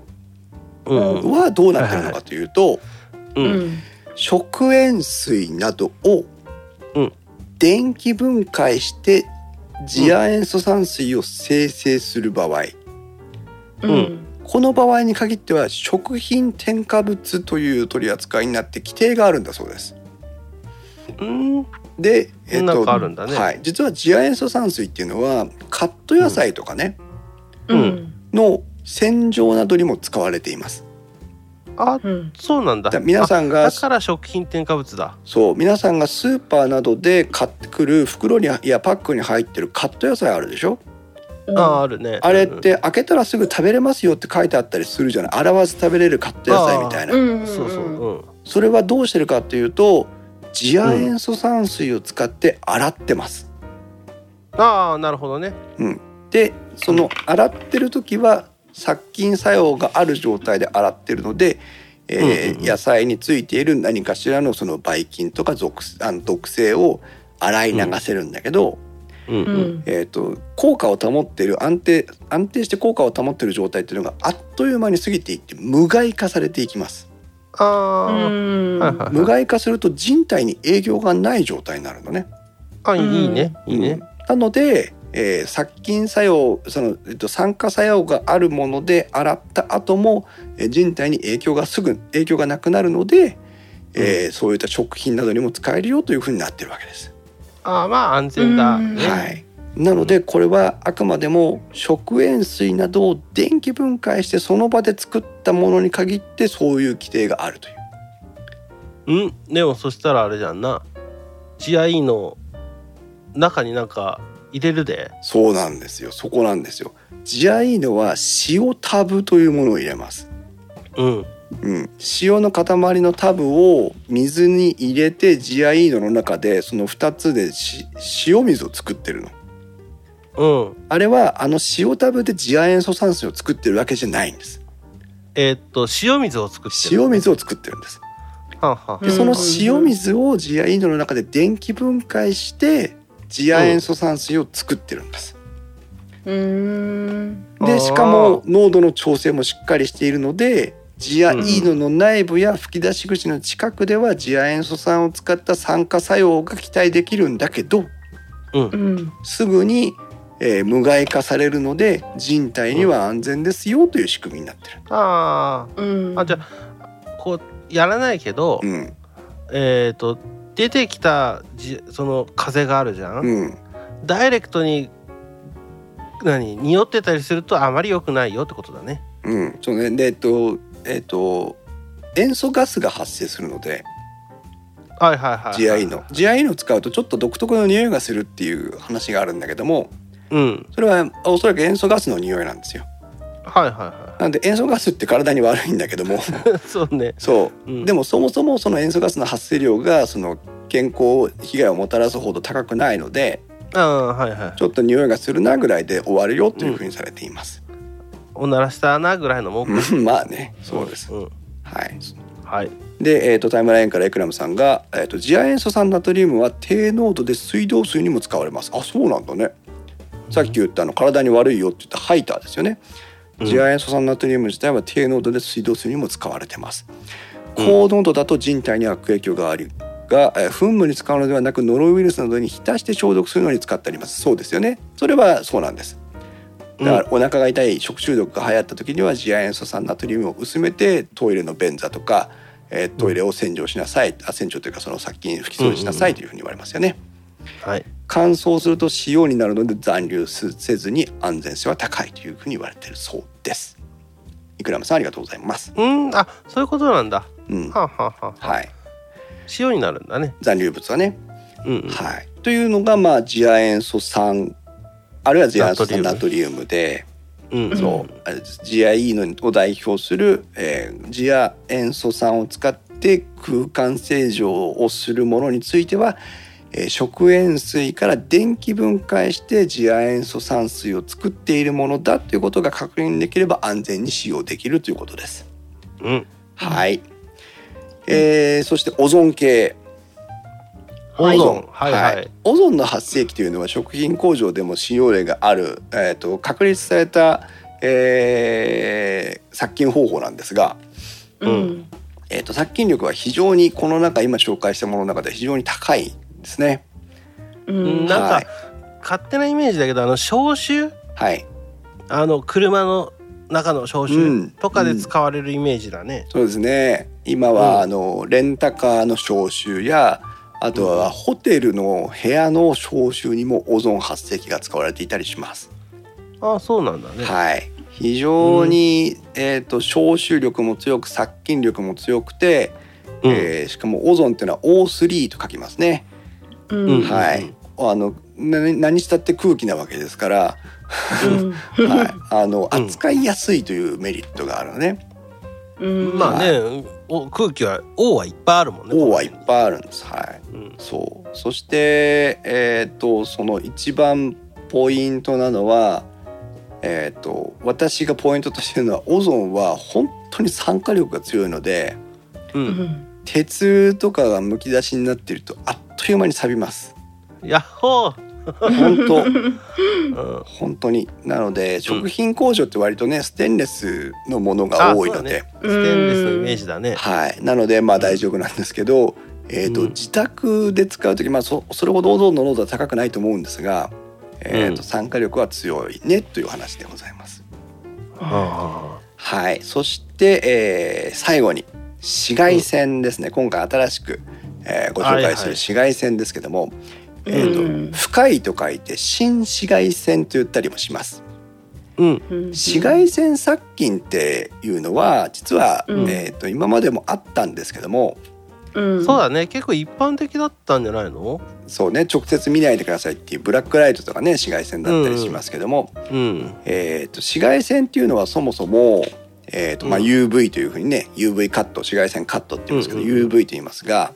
うんえー、と ABC と3つのタイプがあります。うんはいはいはいうん、U 波長でそう UVA、UVB、UVC というふうに言われるんです波長の長さですね。うん、うんはい、長い方が A で短い方が C です。ううんんはい、私たちこの日常太陽に浴びてこの小麦色の肌になっていくのは UVA、UVB、UVC どれが影響してますか？ A じゃないのおお、ひまちゃんは？ A だけじゃないよね二つあるよね、うんだっておー日焼け止めにさはい。 P 二つ数値書いてあるもんおお、そうなんださすが女子そうそうそうそう女子だね。なので SPF50 プラスっていうのと PA っていう数値があるから、えうふん二2つだっていうのは分かるんだけど、え、うん、うんそれが ABC のどれかは分かんないけうど、ん二2つある。はい、なるほどね。えー、地球ではオゾン層に阻まれて。うん UVC というのはほとんど降り注ぎません。 C うんうんはほとんど来ないの。わずかのあーな UVB と大量の UVA が太陽から降り注いできます。なるほどはい、なので私たちの日焼けは UVA と UVB に影響してるってことなのね。はいはい、は、はいそして殺菌等に使われているものは UVC です。あうんじゃあ意図的に作らないとないものなんだ ねそうだね太陽から UVC は届いてないっていうこと、うんうん逆に言うと太陽から UVC が届いた時には私たちはもう死んでしまうということなのねそういうことか蒸発すんのかはい、あ仏様になるのね仏様もなりますで、うんえー従来は254ナノメートルという波長の UVC が使われていたそうなんですけど、うんうんえー、とこれはウイルスや殺菌に対する不活化効果は高いんですけども皮膚がんとか白内障の恐れもあってあすごい強いんだそうものすごく強いんですなので、うんえー、と人がいる時には使えなかったりする、なるほどねうんはい、だから人がいなくなった夜間に UVC 殺菌をしますよとか、うんえ完全に外部からの視線が遮断された中で使えますよとかあじゃあ、うんあれかあのよくさ散髪屋さんでハサミとかが入ってるやつあるじゃんなるほどなるほどそうだああねいう完璧に蓋ができるものとかで使われてたみたいなイメージなんかな。そういうイメージを持ってくださいうん。それがですね、うんうん最近の研究でうん。えー、と222ナノメートルの紫外線というのが数分の照射でウイルスに対して殺菌不活化の効果がありうん。人体に照射してもあまり影響がないというふうに言われてるそうであ、そう。だからいいの見つけたんだね。そう非常に今これが、えー、ともてはやされているらしくでもちょっと怖いね。あなんか掃除機のところについてるやつとか、そうそうだねまあそれがどれかはちょっとわからないんですけどもあーそっかうんうんだけどそういうのも出てきてるよということになります。 なるほど。うんはい。うんはい、で、えーこのお UVC が、えーうんどれぐらいの効果かと言いますと,、うんえーと例えば今までのね今までの UVC254 ナノメートルの紫外線の殺菌灯でもうん。 2秒照射すると、うん。えーウイルスは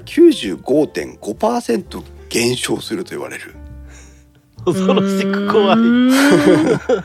二あで秒も。たったそうか2秒でよ。じゃないとあの散髪屋さんのあの櫛とか入ってるの意味ないもんね。うん、10秒照射するとう。うん99.99%殺菌できるというふうに言われてるらしいんです。あうんすごいねうんそれほど強力あ。うん。それが、えーまあ、222ナノメートルの紫外線が開発されてしかも結構ね日本がその紫外線殺菌等の開発に主導権を持ってるらしくて、うん。えー、とうん日本のメーカーが頑張ってるらしいです。なるほど。はい、うんなのでこれから多分えっ、と今年の年末は来年ぐらいにかけて、えー結構な空気清浄機にこの紫外線殺菌と新紫外線殺菌という効果が、えー追加されていくんじゃなかろうかと想像しています。そうだね。そはいれは出てくるだろうね。もう多分載せてるメーカーもあるんだろうけど。ありま。す今日ご紹介する中でもあります。うんうんうん。といううー非常に長々と空気清浄機の話をせずに、 えー直接せずに空間殺菌とかについてのお話をしてきました。はい。はい、すでに1時間半経っておりますけ ども、はい。はい。はい4時間は嘘じゃないかも。そうじゃないかも、はい。なると暇もいらっしゃいませ。これから格論の部分です。ようやく来ました、皆さん、格論の部分です。あとはい30分でまとめていきますよ。 はい。もうね、ここまでで、大体皆さうんうんん、空気清浄機の選び方はもう全部頭に入りました。うんそうだね。これだけ分かってりゃ好きなの選べるよ。はい、好きなのが選べます。とはいええーどういうものがあるかを簡単におさらいをしていきたいと思います。はい。はい、えーまず最初にご紹介するのはダイキンストリーマーでございます。はいはい。うちはいにもありますね。おダイキンありますか。はい。えっ、といつの間にかですね。昔は高速ストリーマー、光の速さのストリーマーといって高速ストリーマーという売り文句ブランド展開をしてたんですが、うんいつの間にか高速ストリーマーという表現はなくなりました。うん。で、えっ、と今は、えーダイキンストリーマーという風な表現になっておりますけども、はい。えー、とダイキンストリーマーはストリーマ放電と言われる技術で、えーとプラズマ放電の一種を、えー本体内で発生させることによって酸化分解力が高い高速電子を発生させますよというところでございます。まあなんか雷落としてるんでしょそう雷を落としてるのねグロー放電と呼ばれますけど、本当にだからこのバッというこう電気を走らせて、それで、うんえっと空気清浄機の内部で殺菌をしていくよっていうのがダイキンの方向性。うそうだねだからとにかく吸う力をが強くてうん、かき集めてかき集めて中でズドンよそうそうなんです、うん中でズドンです。で、えっと昔は OH ラジカルねそのプラズマクラスターとか、えーナノイーで語られているプラズマクラスター OH ラジカルについてはあまり言及していなかったように思っておりますが、うん、うんえー最新版のストリーマーではこの OH ラジカルについての言及もあります。うんえーでダイキン独自のストリーマ放電によって空気清浄機内部で、えー除菌殺菌対策をしますよっていうものにプラスして、うんあのあんまりにもナノイープラズマクラスターってうるさいから OH ラジカルもちょっと出すようにしたわという、はい、ちょっと歩み寄りがありましてね、えーあります。で、えーとアクティブプラズマイオンというふうな呼び方をしておりますけども、うんえーストリーマについては内部洗浄方式アクティブプラズマイオンについては空間洗浄方式といいまして、えーストリーマにも今この2つの方式が搭載されて、えー今までどうしても OH ラジカルがいいどうしてもイオンから離れて離れたくないと言っていた、えープラズマクラスターファンナノイーファンの皆さんもストリーマを検討できるようになったという時代になっております。はいはいえー面白いのがですねコードレス脱臭機というものがありまして、うんえっとループストリーマーという非常に小さい箱型のお空間清浄機がありましてこれはクローゼットや下駄箱に置いて脱臭をすることを目的にした商品というのも展開していますえー大大金でダイキンであそんなんあるんだねはいそうなんですこれちょっと注目ですループストリーマというふうに検索をしてください多分えっ、と今日はリンク職人の方があ今日はリンク職人の方がいないのでタイムラインに貼られないかもしれません がループストリーマというふうに検索をしていただけるとえっ、とダイキンのえっ、と脱臭機その空気を、はいはいはいあごめんなさい匂いを取る機械というのが、えー発売されております。多いねはい。そして、えーいきなりですけども、先ほどから散々、えー説明してきた新紫外線を取り入れた空気清浄機をいち早く投入してきたのもダイキンでございます。いやーうんやっぱ強いな大金は、い、UV ストリーマはいー空気清浄機というふうにいう名前になっておりまして、強いな、あこれかあありましたねはいえーヘパフィルターを使って0.3マイクロメートルまでのものをフィルタリングをしこれまでのストリーマ放電で空気清浄機内部の除菌殺菌もしながらですね、うん今ちょうど一生懸命説明した UVC ただしこちらは265ナノメートル付近の波長を使っておりますが、うんえー UVC の紫外線を使っての殺菌も行いますという。うんなので徹底的に空気清浄機の内部で空気をきれいにしたものを循環させるよという形になっております。これは大金こう一馬身先に抜けた感じする抜ねけた感じがしますね。非常に、うんはいてんてんこ盛りだね。はい、うんそうだね他者を、えー差し置いてぐぐっと一馬身前に出てきましたが、えーカタログに載っている参考小売価格はなんとお税込み15万4千円ということで非常に高高い空気清浄機の価格帯ではない空気清浄機の価格帯ではないです。まあただし、えー、とウルルとサララの代金ですから、えーうん空気清浄機加湿もしながらの空気清浄機というものもご用意しておりますので、うん今代金というのはただストリ、えー空気清浄機だけを考えた時には非常に高いところでまとめてきている感じがあります。そうだねうんあとあれもあるもんねあのこれは空気清浄機じゃないけど、はい、えー、と換気ができるエアコンを作ってるのもダイキンだもんねあそうなんだうん外気をだか取らり入れそて。そうそう外気を取り入れるっていうのを、えっと普通の家庭用のエアコンとして入れてるのもダイキンだからえー、いいねいいね。ね。確かね、はい去年か今年かくらいからそれが出てるのよ。うん、なるほどね。いやーダイキン恐ろしいですな大金恐ろしいですね本当にこの分野強いですね、うん続いて B オリジナルのシャープ、プラズマクラスターのシャープでございます。はい、いはい、シャープもですねやはりプラズマクラスターを積極的に前に押し出してきていますが、うん、えープラズマクラスターの特徴を今日ここで一回しっかりこれ皆さんの頭の中に置いておきたい私の頭の中にも置いておきたいプラズマクラスターというのは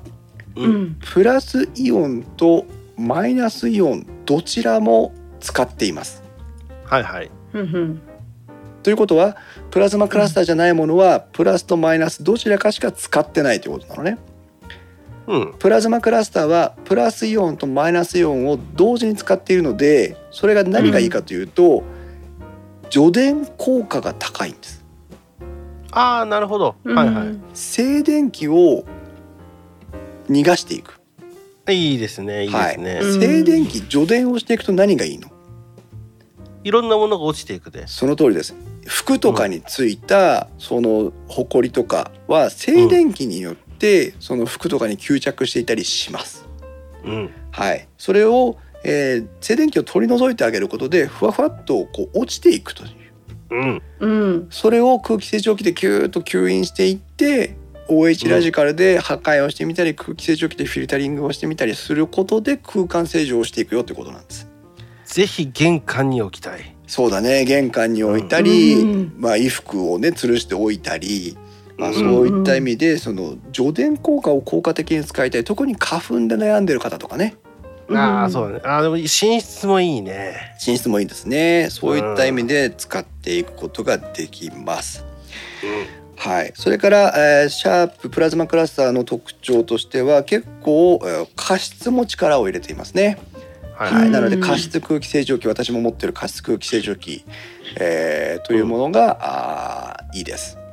はいそしてシャーププラズマクラスターのもう一つの特徴は背面吸気にこだわってきておりますあーそうだねうん、うん、電気屋ウォーカーでは散々プラコンバカにしてきたこの背面吸気ですけどもは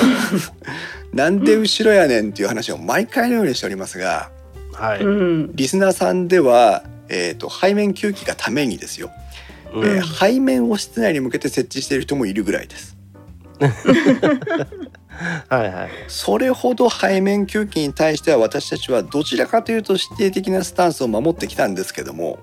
ううんん、背面吸気の理由がよく分かってきた最近わしも最近分かってきたおう何背面吸気には何どんなメリットがあるの、あーわしの場合はもう猫がいるから、うん隅々まで空気をこう吸い込んでほしいから背面空気はああ吸気はありだなとそうなんですよそこなんですよ、皆さんちょっと想像してください、戦争のない未来をうんえー、とですね前面から吸気をする場合というのはううんん、どういうふうな空気の流れが生んでホコリが空気清浄機に戻ってくるかっていうすることを考えた時にうん前面から一番戻ってくるわけですね。うんそうするとお部屋の空気清浄機の前にある方は割うとん吸ってくれるんですけども、うんえー、とその空気清浄機に対して両脇うんうん、両角って言えばいいのかなうんうんその壁面に対してはあまりその補修効果が期待できないんではないかというふうに言われてますうん、そこに対して背面吸気、うん壁に向かって吸気ファンをつけることによってうんそもそも空気の流れが壁沿いに空気清浄機に集まってくるよねという考え方はいはい、うんそれが、えー背面吸気の空気清浄機になりますあとねうんえっ、とちっちゃいお子さんがいるお家、うん全面吸気だとうフんィルターを交換するための蓋を開けれるように作ってあるんだけど、ああバッコン背ってね面吸気の場合はうん後ろ背面にフィルターがついてるから、うん、あのちっちゃい子とかがね開けれないのよ。ああなるほどいたずら防止的なそうでなんかね玉ひよ水栓みたいなのがよくねポップで貼ってあるあーお店に行くと。おーなるほどねなるほうんど、そうだからっていうあの利点もあの副産物としてあるよっていうね。納得だから今日を境にですよ、背面吸気の空気清浄機を今もしお持ちの皆さんリスナーの皆さんでお持ちだったらば、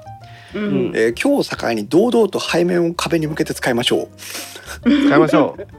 これまで電気屋ウォーカーではその背面吸気の利点をしっかり理解できていなかったそれを皆さんにお伝えできてませんでした、ううんうん背面吸気は部屋の空気清浄機が設置されている面の壁面も含めて部屋を全体まんべんなく空気を補修埃を補修していくための背面吸気だったんだなということです。はいプラズマクラスター NEXT はなんと,、えー、と立方センチメートルあたり5万個以上のプラズマクラスターイオンを発生するというふうな脅威の、えーモデルになっておりますが、えー本立当の方クラスターだね、そう立方センチメそうだねクラスターだねうん密 です。密ですけども3立方センチメートルあたり5万個というのがどれほどすごいことなのかっていうのがちょっと理解できないので それ以上のそうだ良ねさがおすすめできない。これなんかあのねだから映像で見たいけどねんドカーンって来てるのがね、 うわーなってるだろうね。うん、はい。というまああープラズマクラスターはいシャープでございます。はいえーやはり、えー、と長年のね歴史が裏打ちした、えー OH ラジカル8世紀としてのそうやだねっぱり定評はあるなっていう気がします。伊達にねプラズマクラスターじゃないよねはい、伊達じゃないですね。はい続きましてパナソニックナノ EX はいはいはいはいはいこちらも加湿空気清浄機ということで加湿も意識をしております、ううんんえーナノ EX の特徴は高濃度ナノ EX という最上位モデルになりますとなんと9兆6000億個毎秒の OH ラジカルを放出すると言いますが先ほどプラズマクラスターネクストと単位が統一されていないためさっぱり比較できませんそうだ ねさっぱりできませあーんわはいうん大量に出るんだな大量に出ます、はいえーただこちらはですね全面吸気になっておりますそうだねパナソニックは全面吸気が強いイメージだね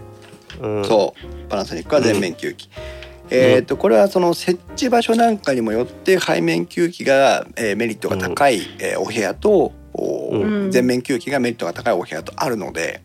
はいどちらがいい悪いではないです。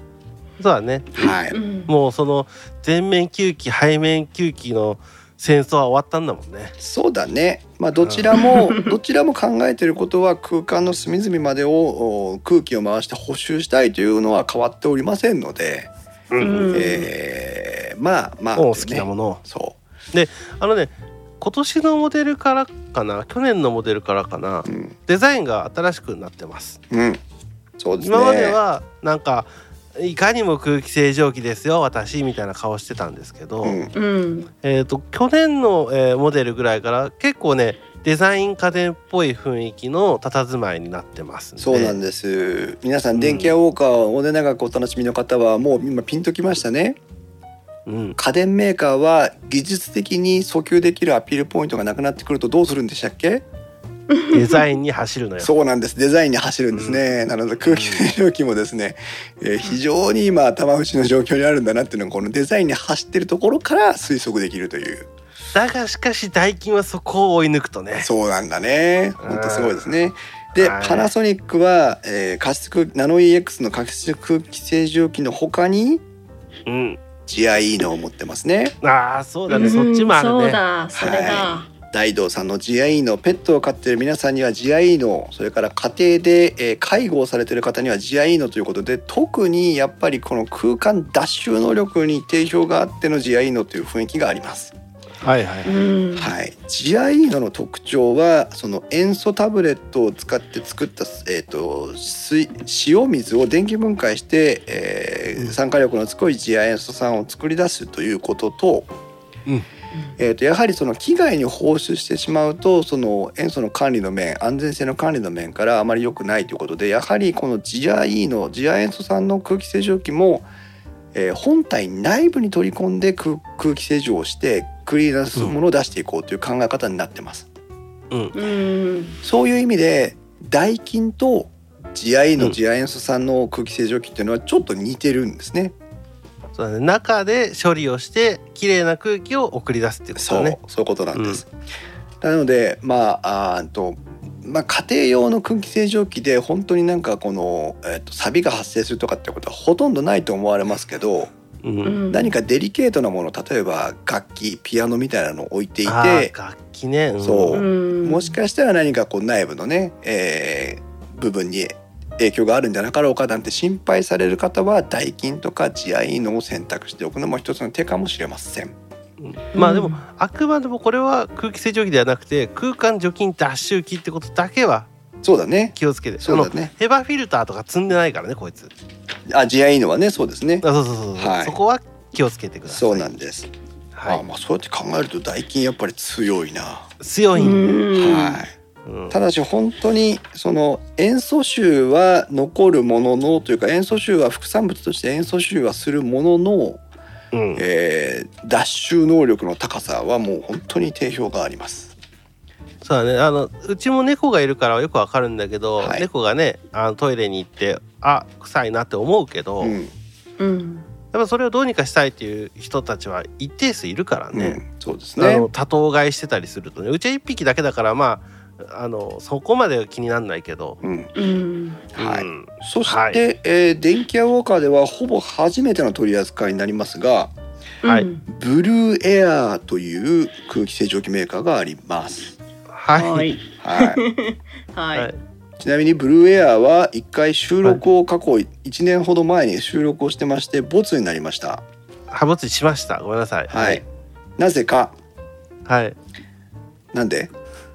あのインサイダーだからそうなんね大志くんはその当時実はブルーエアーに勤めておりまして、はいえええーブルーエアーの販売に携わってたということで、えーブルーエアーにつ一いて回は全部ボツにしました 非常に、えー定評があります はい 定評がありますよね非常に知識が深い造形が深いという形でそうそう売ってたからねはい、でブルーエアは今、えー、と家電量販店でも割と大型の店舗だったりすると置いてあったりします、はい置いてますはい、そして今までお話ししてきたシャープのプラズマクラスターパナソニックナノイナノイそれからダイキンのストリーマーそれからジアイーノと違いうんはいうんブルーエアというのはフィルタリング系の空気清浄機そうです今回ご紹介している中では、えーうんその酸化によって殺菌をしていきますよみたいなことはないんです、ね一切ございません、はい、ただし、ブルーエアーというのは、えーその空間清浄その空気清浄フィルタリングによる空気清浄だけをするメーカーの中においてもちょっと段違いに性能が高い。そうですうんでえっとここの会社がそもそも、えー社長がですね、うんエレクトロラックス社の、うんえー空気清浄機部門にいた人が、うんえー自分の子供に対してもっといい空気清浄機を作りたいということで独立をして作った会社でございます。へえ、あそうなんだ。はい、エレクトロラックスってあのスティック型クリーナーとか作ってるとこだよね。あのーそうだねそうだねうんあのまあ言ったらおお大型家電メーカーだよねうん向こう側の北欧の方のうんね北欧というかまあうんヨーロッパ圏のうんまあエレクトロラックスは世界で初めて掃除機を作ったメーカーでもございますので、そうなんだね。知らなかった。はいへーはい、たい焼きさんもそういったたい焼きさんもブルーエア気になるっていうことですけど。えはい、はい。なるほどね。その、はいえー社長が作ったこのブルーエアですけども、はい、えー、とヘパフィルターを装備してますはうい、ヘパフィルターの実施企画覚えてますかはい、さっき試験 試験に出ますよといったところですが、はいそうです0.3ミクロン、0.3マイクロメートルの粒子を補修するという企画がありましたはい、うん同じヘパフィルターを名乗っておりますがはい、うんこのブルーエアなんと0.03マイクロメートルの微粒子を99%以上除去しますよとカタログに歌っていますはい、うんバケモンスペックです。バケモンです。皆さん、0.03マイクロメートルですよ。はい、はい、じゃあひまちゃんまた試験に出ますよはいと言いましたけども、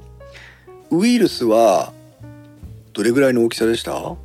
0.1そうですよね。0.1マイクロメートル、コロナウイルスは0.1マイクロメートルぐらいだよと言われてると言ってますが、はい、うんこのブルーエアは0.03マイクロメートルを補修するというふうに言ってるわけですね。はい、うん大丈夫っていう感じです。まあススペックだけで見るとバケモンスペックですな。バはケモンですね。い、うんはい。これはどういう仕組みなの？ちなみに。えっ、とこの0.03っていうのと、はいこれね、えっ、とスペックで言うともう一個0.1っていううん。シリーズが2個あるの。うんうんうんでこの0.03っていうのは、えー、とどっちかっていうと,、えー、とイオン系に近い技術が使われてます。そうね。うんえーとううんん、なので、えー、と0.03マイクロメートルの、えー微粒子も吸着しますというふうな話になっててはい純然たるフィルターの攻撃力だけで見ると、うんこのクラシックシリーズの0.1マイクロメートルの、えーフィルターを99.97%除去しますここです。 0.1さっき言ったあれだねウイルスのサイズだねはい、こはのいサイズのものを99.97%除去しますと書いてあるクラシックシリーズの方が、うんえーブルーエアーの、えー真骨頂かなとあそうなんだねもちろんうん新しいプロテクトというシリーズについてはいい商品なんですが、うんえーフィルターの能力だけもう純粋にそこだけで勝負するんだったらこのクラシックを僕はおすすめします。うんなるほどねはい、で、はいえー単純に加湿ないですうんうんそもそもうんないです。うん空気清浄機をとしての、えー機械なので、えーとクラシックシリーズ、えーあんまりね機能が盛りだくさんじゃないです。うん本当に空気清浄機という感じね本当に純然たる空気清浄機なので基本開けると笑うんですけど、うんフィルターとファンしかないです。うんでボディが金属でできてます。あなので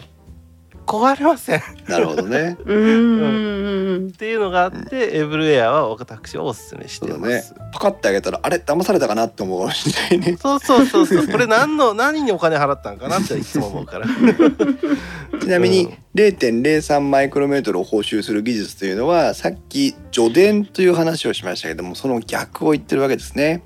うんイオンを発生させて帯電させるウイルスなどを帯電させることによってフィルターに吸着させるようにしようというのがこの0.03マイクロメートルを報酬する技術の肝になってます。はい。なるほど。はい、なのでブルーエアはシンプルにその、うんフィルタリングだけをしていくっていうことを考えた時に非常に効果が高いメーカーとして、えーおすすめでもあります。そうねう。んあとね、一個一個あるのよ。はい、えっ、とちょっと高いんだけど、うん、車載の空気清浄機が欲しいんだったらブルーエア。車に積むってことそう。うんあの他のメーカーのは全部いわゆるイオン系なのね。はいはいはいイオンを出しまうすん出しますう。んブルーエアの、えー空気清浄機は最近減ってきて減ってきたんだけど、ちゃんとフィルター式のフィルターあのえ空気清浄機だから。うん、もしそういうのが欲しい人は、うんえーぜひどうぞ。なるほどねうん、あんまないのよ車用って。そうねうん、小型でね効果もあの期待しなきゃいけないのでねうんうーんなるほどありがとうございますははい、まはあ、い一応クブルーエアはそういった感じでいす。ブルーエアね、はいえーぜひ皆さんも見てみてください、えーで今日のお紹介する中のお肝はもうこの4つかなと思ってますはい、うんはい。でその他を駆け足でご紹介していきますが、えーはいと日立は空気清浄機クリエアというのがありまして、えーうんクリエアについてはこれもフィルタリング系のお空気清浄機です、うんえーのでただフィルターがついてるだけ、うんえーただしこちらはヘパフィルターですので当然0.3マイクロメートル以上という表記になってますから、ううんーんとそれほど例えば今回の肝であるウイルス対策とかに対してはあまり効果が期待できないかなということです。そうだね。はい。うんはい、そして日立はなんとジア塩素酸の空気清浄機ジアクリンも発売しています。はい。はい。はいえージアクリンについてはヘパフィルターとジア塩素酸水溶液の内部生成で、えーやりますよって言ってるから機能としてはもうあの GIE のとほぼ同じですがうんうん。まあ特にねあのージアイーノじゃないこちらを選ぶ理由がないというところです今のところそうは。だね。ちょっ とね。あとさっきのさっきのさはい、あのクリエアだっけ？はい、これもねよく売ってるのよ家電量販店に行くと。あーでなもんかいっつも探すよ。お手軽っぽいからね。多くに置いてあるから。 はい、うん。続いて、富士通、はい。はい。うんあーはいはいはい富。士通はプラジオンという商品名称で出しておりまして加湿脱臭機という表現になっています。あれそんな名前だったっけ富士通って。はい、あーまあその富士通でもいろいろあるのかもしれませんが。あるのかな。はい。はい、このプラジオン除湿、えー加湿脱臭機については、えー脱臭を目的にしているので、えーどうかなというところなんですけども、えーとはい金属酸化触媒フィルターというのがついてまして、うんえーとうん熱を発生させることで触媒としての機能を出して酸化を促進させて脱臭をするという仕組みと,、うんえーとオゾンの発生器が実は内部についてまして、うんうんはい、なので、えー酸化触媒とオゾンの力で脱臭させるという、まあ、合わせ技一本的な形になっています。はいえー効果はある程度期待できるのかなと思いますが、まあ、とにかくちょっとマイナーでこれまたあまり積極的にお勧めする理由が見つけられなかったということになります。アイリスオーヤマはいはいえーはい。皆さん大好き、ジェネリック家電メーカーまた怒られるな。えーっと怒られるよ。 えー、とデザイン性を無視して機能美を追求したあー割安なコストパフォーマンスの高い家電メーを連発しているメーカーですけどもまあ、えー人多いね最近ね。そうですねやっぱりその割り切った設計スタイルと、あとはまうあんさまざま取り組んでいる数がね手数が多いのそうでだねヒットも多いという形になっておりますが、はい。えー空気清浄機についてはうーんまああのあれだね普通。普通です以上、うんうんはいえー続きましてはい。はいえーっとどっち行こうかなえー株式会社シリウスというところが出しています、えーはいウイルスウォッシャー、えーこれは日本のメーカーらしいんですけども、えーそもそも、うんお取り扱っている製品が少ないです。 だってシリウスって検索しても出てこないもん。そうだね、そうなのね。うんまあそんな中でも次亜塩素酸に注目して商品開発をして出しているのがこのウイルスウォッシャーです。ああくそっち系なんだね。そっち系なんです。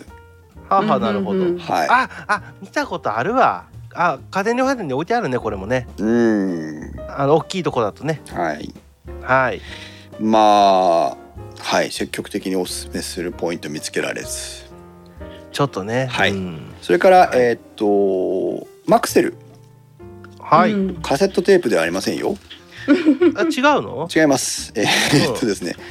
こちらはオゾン発生器非常にコンパクトなオゾン除菌消臭器というのを出しておりまして、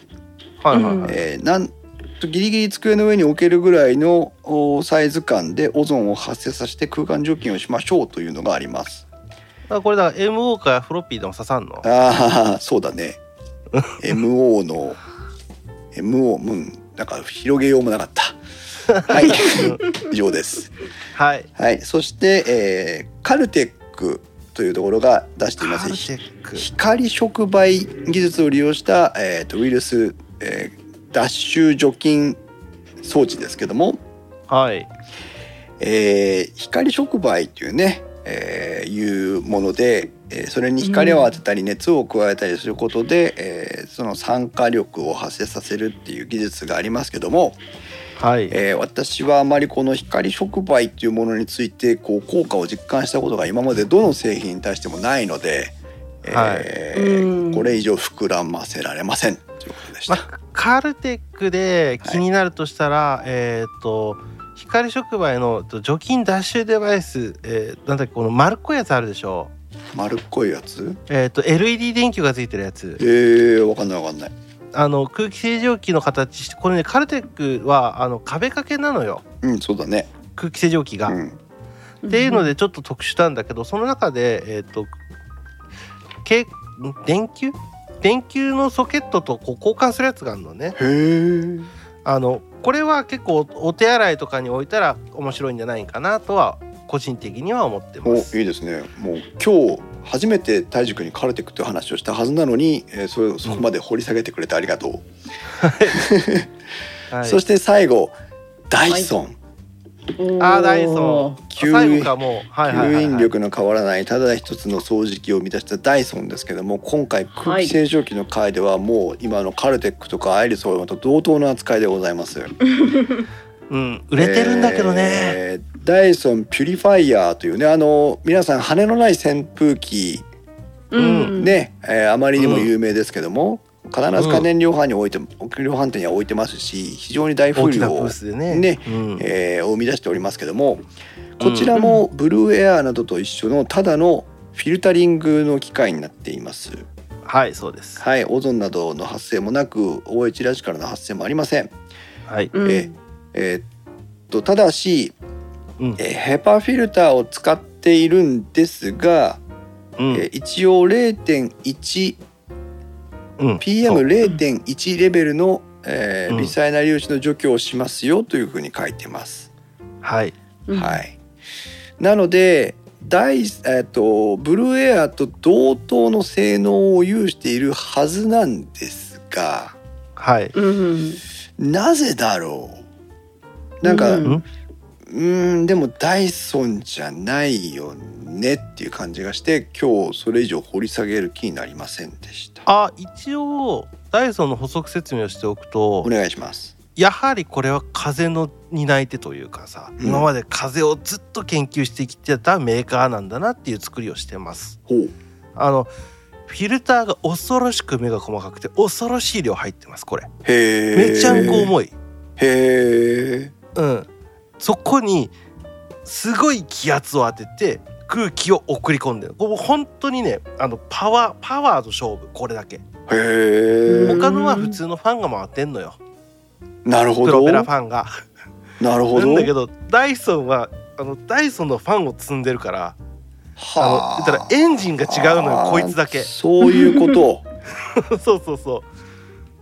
うでも圧倒的な力でねじ伏せてるのよこいつはでもこれうるさいよねこれはねちょっと音ちょはっするとね音はすごいよねへえ、いやでもさすがだな今大樹くんの説明を聞いてちょっとダイソン見直しましたうんそうかそれだけ密度の高いフィルターさっき言ったね空気をどんどん通さないほどのフィルターを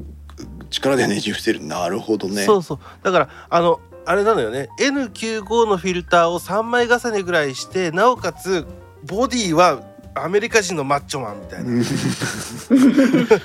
肺活量すごいですみたいなすげえなそういう感じすごいねすごいね、うんでこれはあの加湿がついてる分に関しては中に UV が飛んでたりするからあそうあの加湿の、えー、と水をく何腐らせないと言ったらあれなんだけあどあはいはい水をきれいな状態でっていうところで加湿がついてる空気清浄機には UV で殺菌をしたものを、あの出してくれるからそういった意味ではうん衛生的です。ふうーんーんうんなるほどねごめんなさい私が悪いございましたいえいえであと,、えー、と今これ最後だから1個だけ足しとくと、はい皆さん忘れてますあのエアドッグ。エアドッグ知らないテレビとかインターネットとかですうぜえぐらい広告流れてくるんだけどああそうよろしくねエあアのドッグしか知らないけどそっちの方がい いよエアドッグは個人的には買わない方がいいですほうそのと心いうのはもフィルターを洗って使えますって言ってんのようん基本的にフィルターは洗って使えませんへえというのも皆さん去年思い出してくださいうん、マスクがないですないですの時期ありましたよね、はいはいはうい、んうんうん不織布のマスクを洗って皆さん使ってましたそうでしたない人ははいどんどんボロボロになりますあまあね1週間も耐えれました、それは無理でしょう。 はいそれを空気清浄機でやってくださいあーやろうとしてるのそがうかエアドッグですなるほどね。まあ一回二回洗えたとしてもっていう感じだそうね。そうそうそうエアドッグはランニングコストを抑えますとうん。うんとにかくあの空気清浄機なのでフィルター洗えって言ってるから、うん。僕個人としてはうさんくさい以外の言葉が出てこないなるほどね。はい世界最強レベルの高性能空気清浄機と歌ってますがうん。うん何がどうやったらっていうのが個人的な見解です。なるほど。あわこれ分かった病院で見たわエアドッグってはい。へえ、そうなんだ。あのすごく積極的に法人に向けて売ってますが、うんあのーヘパーフィルターじゃないはずこれ。ええあそう。えあのね規格が違うのかなな。だかるらほど実のそのヘパーじゃなくて、うん。みたいなやつだった気がする。強いのかね。弱いのかな。強いのあかあな。だから目詰まり起こさないって言ってたからざるついてるだけよ。ああー、そう。難しいね。じゃああのあれだね。あの。静電気を帯電させて補修するとかそういう方向性なのかもしれないし、まあよくわからんね、よくわからんね。あでもよく広告とかで出てくるんで多分気になってる人は少なからずいると思うんですわなるほどねうんううんなんですけど僕はおすすめは一切しませんはいはいわかりま したはいこれこれ買うぐらいだったらマスク新しいの買えばって思はいうはいということで、えー前半というかほぼ3分の2ぐらいに対えーの時間を使って、えーっと細菌やウイルスに対するうー殺菌や除菌そういった基本的なお勉強をさせていただきまして、えーはい後半格論という部分で、まあ、主にダイキンシャープパナソニックブルーウェアそして、はいまあ、最後泰治君からフォローアップをいただきましてダイソン、はい、うんえーの、まあ、5機種に絞ったというところになります。はいははいい。じゃあまあこの中からどれを選ぶの、というねいうところ、まあ5機種といってもあの、えー、とジアエンソさんとかあったりするからモデルとしてはもうちょっと多いんだけど、そうだねそうだねえー、とそれぞれあの今日はランキングをつけるというよりも。えーとひまちゃんたいじくん私コーヒーのそれぞれ3人がどれを買いたいかというのをご紹介して終わりにしたいなと思ってるんですが、はいうんえー、私はね私今までダイキンのものって一切売る売る皿も含めて買ったことなかったんです、そうだね、うんうんはい今まで使ったことは一切ありませんうん高速ストリーマーについてもなんとなくまあ四つ葉っぽい雰囲気を私個人は感じてましたううんんなんだけどここに来てちょっとストリーマーを見直しているんですねはいはいえーで特に今回はアクティブプラズマイオンあアクティブプラズマイオンということでそのはい OH ラジカルを機外に放出する方式も付け加えてきたし、はいはいえー、ウルサラっつうことで加湿の力もあるしはい、うんデザインもまああー可愛くはないですけどおしゃれだしうんう、んちょっとダイキンストリーマーの空気清浄機加湿空気清浄機を狙ってもいいかなっていうのがまず一つ。はいはいそれから、あー自分ではとても買えませんが紫外線殺菌の機能を取り入れてきた一番最初の空気清浄機になりますのでうんその挑戦も評価したいそうだねやっぱうりん常々研究開発してるなって思うわ、そうだねこれからうん1年2年はもう各メーカーがおそらくこの新紫外線特にまあこのダイキンの紫外線についてはまだえー、と265ナノメートル付近ということですからまだ新しい技術ではないですが、うんいやでもね、うんこれからら222ナノメートルぐらいの波長の安全性の高い紫外線を搭載した空気清浄機が数多く出てくる事態になるでしょうというまさに呼び水たる、えーそう機種になっだてねるモのデルではあるよねで、まあ、これでダイキンのやり方だと合ってるんだよねダイキンはそもそも空気を吸って吸って吸って中でズドンだったから、うん、そこにピカッとやるわけでしょそうんうで、えー、と時点でですねその次でですね、えーと私は今まで空気清浄機というものはあまり使ってこなかったんですが、ああそうれん加湿がっていう話だったそもうん加ね、湿がうっていうことだったんで、まあ、過失は過失でこれからも考えていきたいんですけども、うんえー、と加湿器は加湿器としてパワフルなものを買いたいなという気持ちに最近ずっとなってました特にこの冬、はいはいはいあの加湿あそうのねねうん乾燥を知れば加湿がわかるのをテーマで特集をして以来ですね、ううんんえーパワフルな加湿器が欲しいという気持ちがありましてはいうんだとすれば空気清浄は空気清浄に特化した技術でもいいのかなというところでブルーエアはいはい、うでん特にあのちょっとプロテクトだと値段的に高いんだけどうんうんうん今の泰治君の話だとねクラシックでもっていうことだったはのいで、全然はいブルーエアのクラシックを入れて空気清浄に特化させてもいいのかなという気もしています。うん私おすすはめですよこんなとこ、うん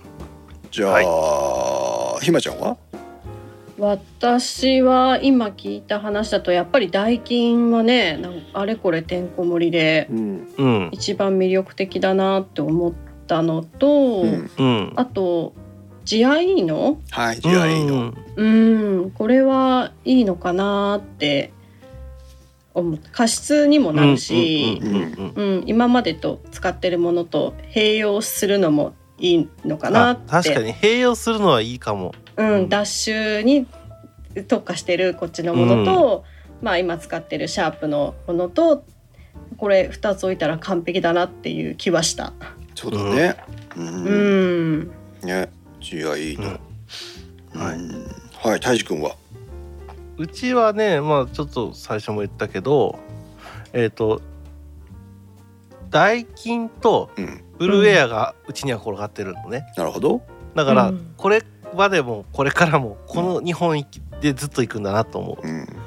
う、うん、でモデルを変えることによってね、まあ、物が良くなってはいくから、うん。うん。えーとまあ、代金は代金で多分使っていくだろうなとは思うしで、うん今ね新しくなってってそれをこうモデルをどんどん追いかけてはいくんだろうなっていうのはすごく思うでどうだろうねさっき自分でも言ったけど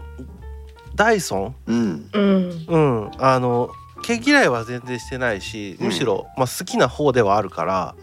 うんなんかちょっと高いからねあれもねうん。そうだね。ダイソン高いね。ダイソンちょっとやっぱ高いのは高いから気にはなっててとは思うだからそれになんか懐に余裕があったらダイソンもポロッと買っちゃいそうではあるけどねうん。なるほどね。は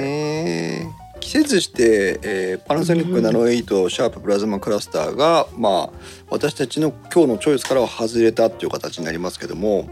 ううんん。えーまあ、イオン発生機をね持っているえーこの2台については加湿能力も応じて高くなってますので、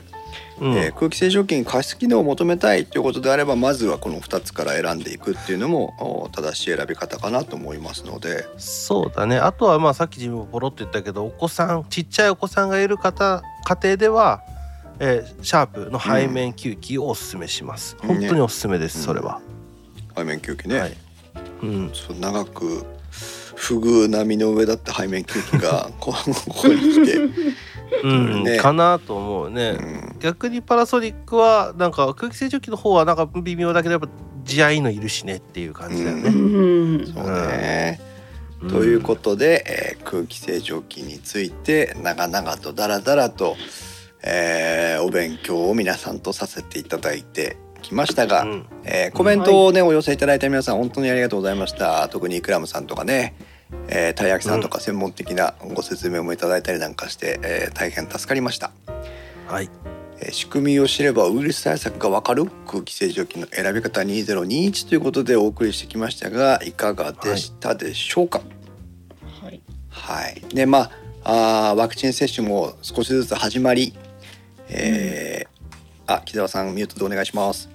えーワクチン接種も始まり、えーこれからねこの多分年末秋口に向けてどんどんどんどん日常生活を取り戻せていけるようになるんじゃなかろうかというふうに想像はしていますがまあもう少しね、えー耐える時間が続くでしょうし、うんはい。それからこのマスクをつけなくていい時代を取り戻した時にうん。うん次に普通の日常生活に戻った時に出てくるのはあのインフルエンザとか花粉とか、そうねハウスダストとか今まで今まで のうちは年中いるからそうそうそう今までのあの 今でもいるからアレルゲンや PM2.5 に対する対策っていうのが必要になりますのでうんねあの、うんそのためにも、えー選び商品選びをしておくっていうのがポイントかなっていうふうに思います。そうだねはい。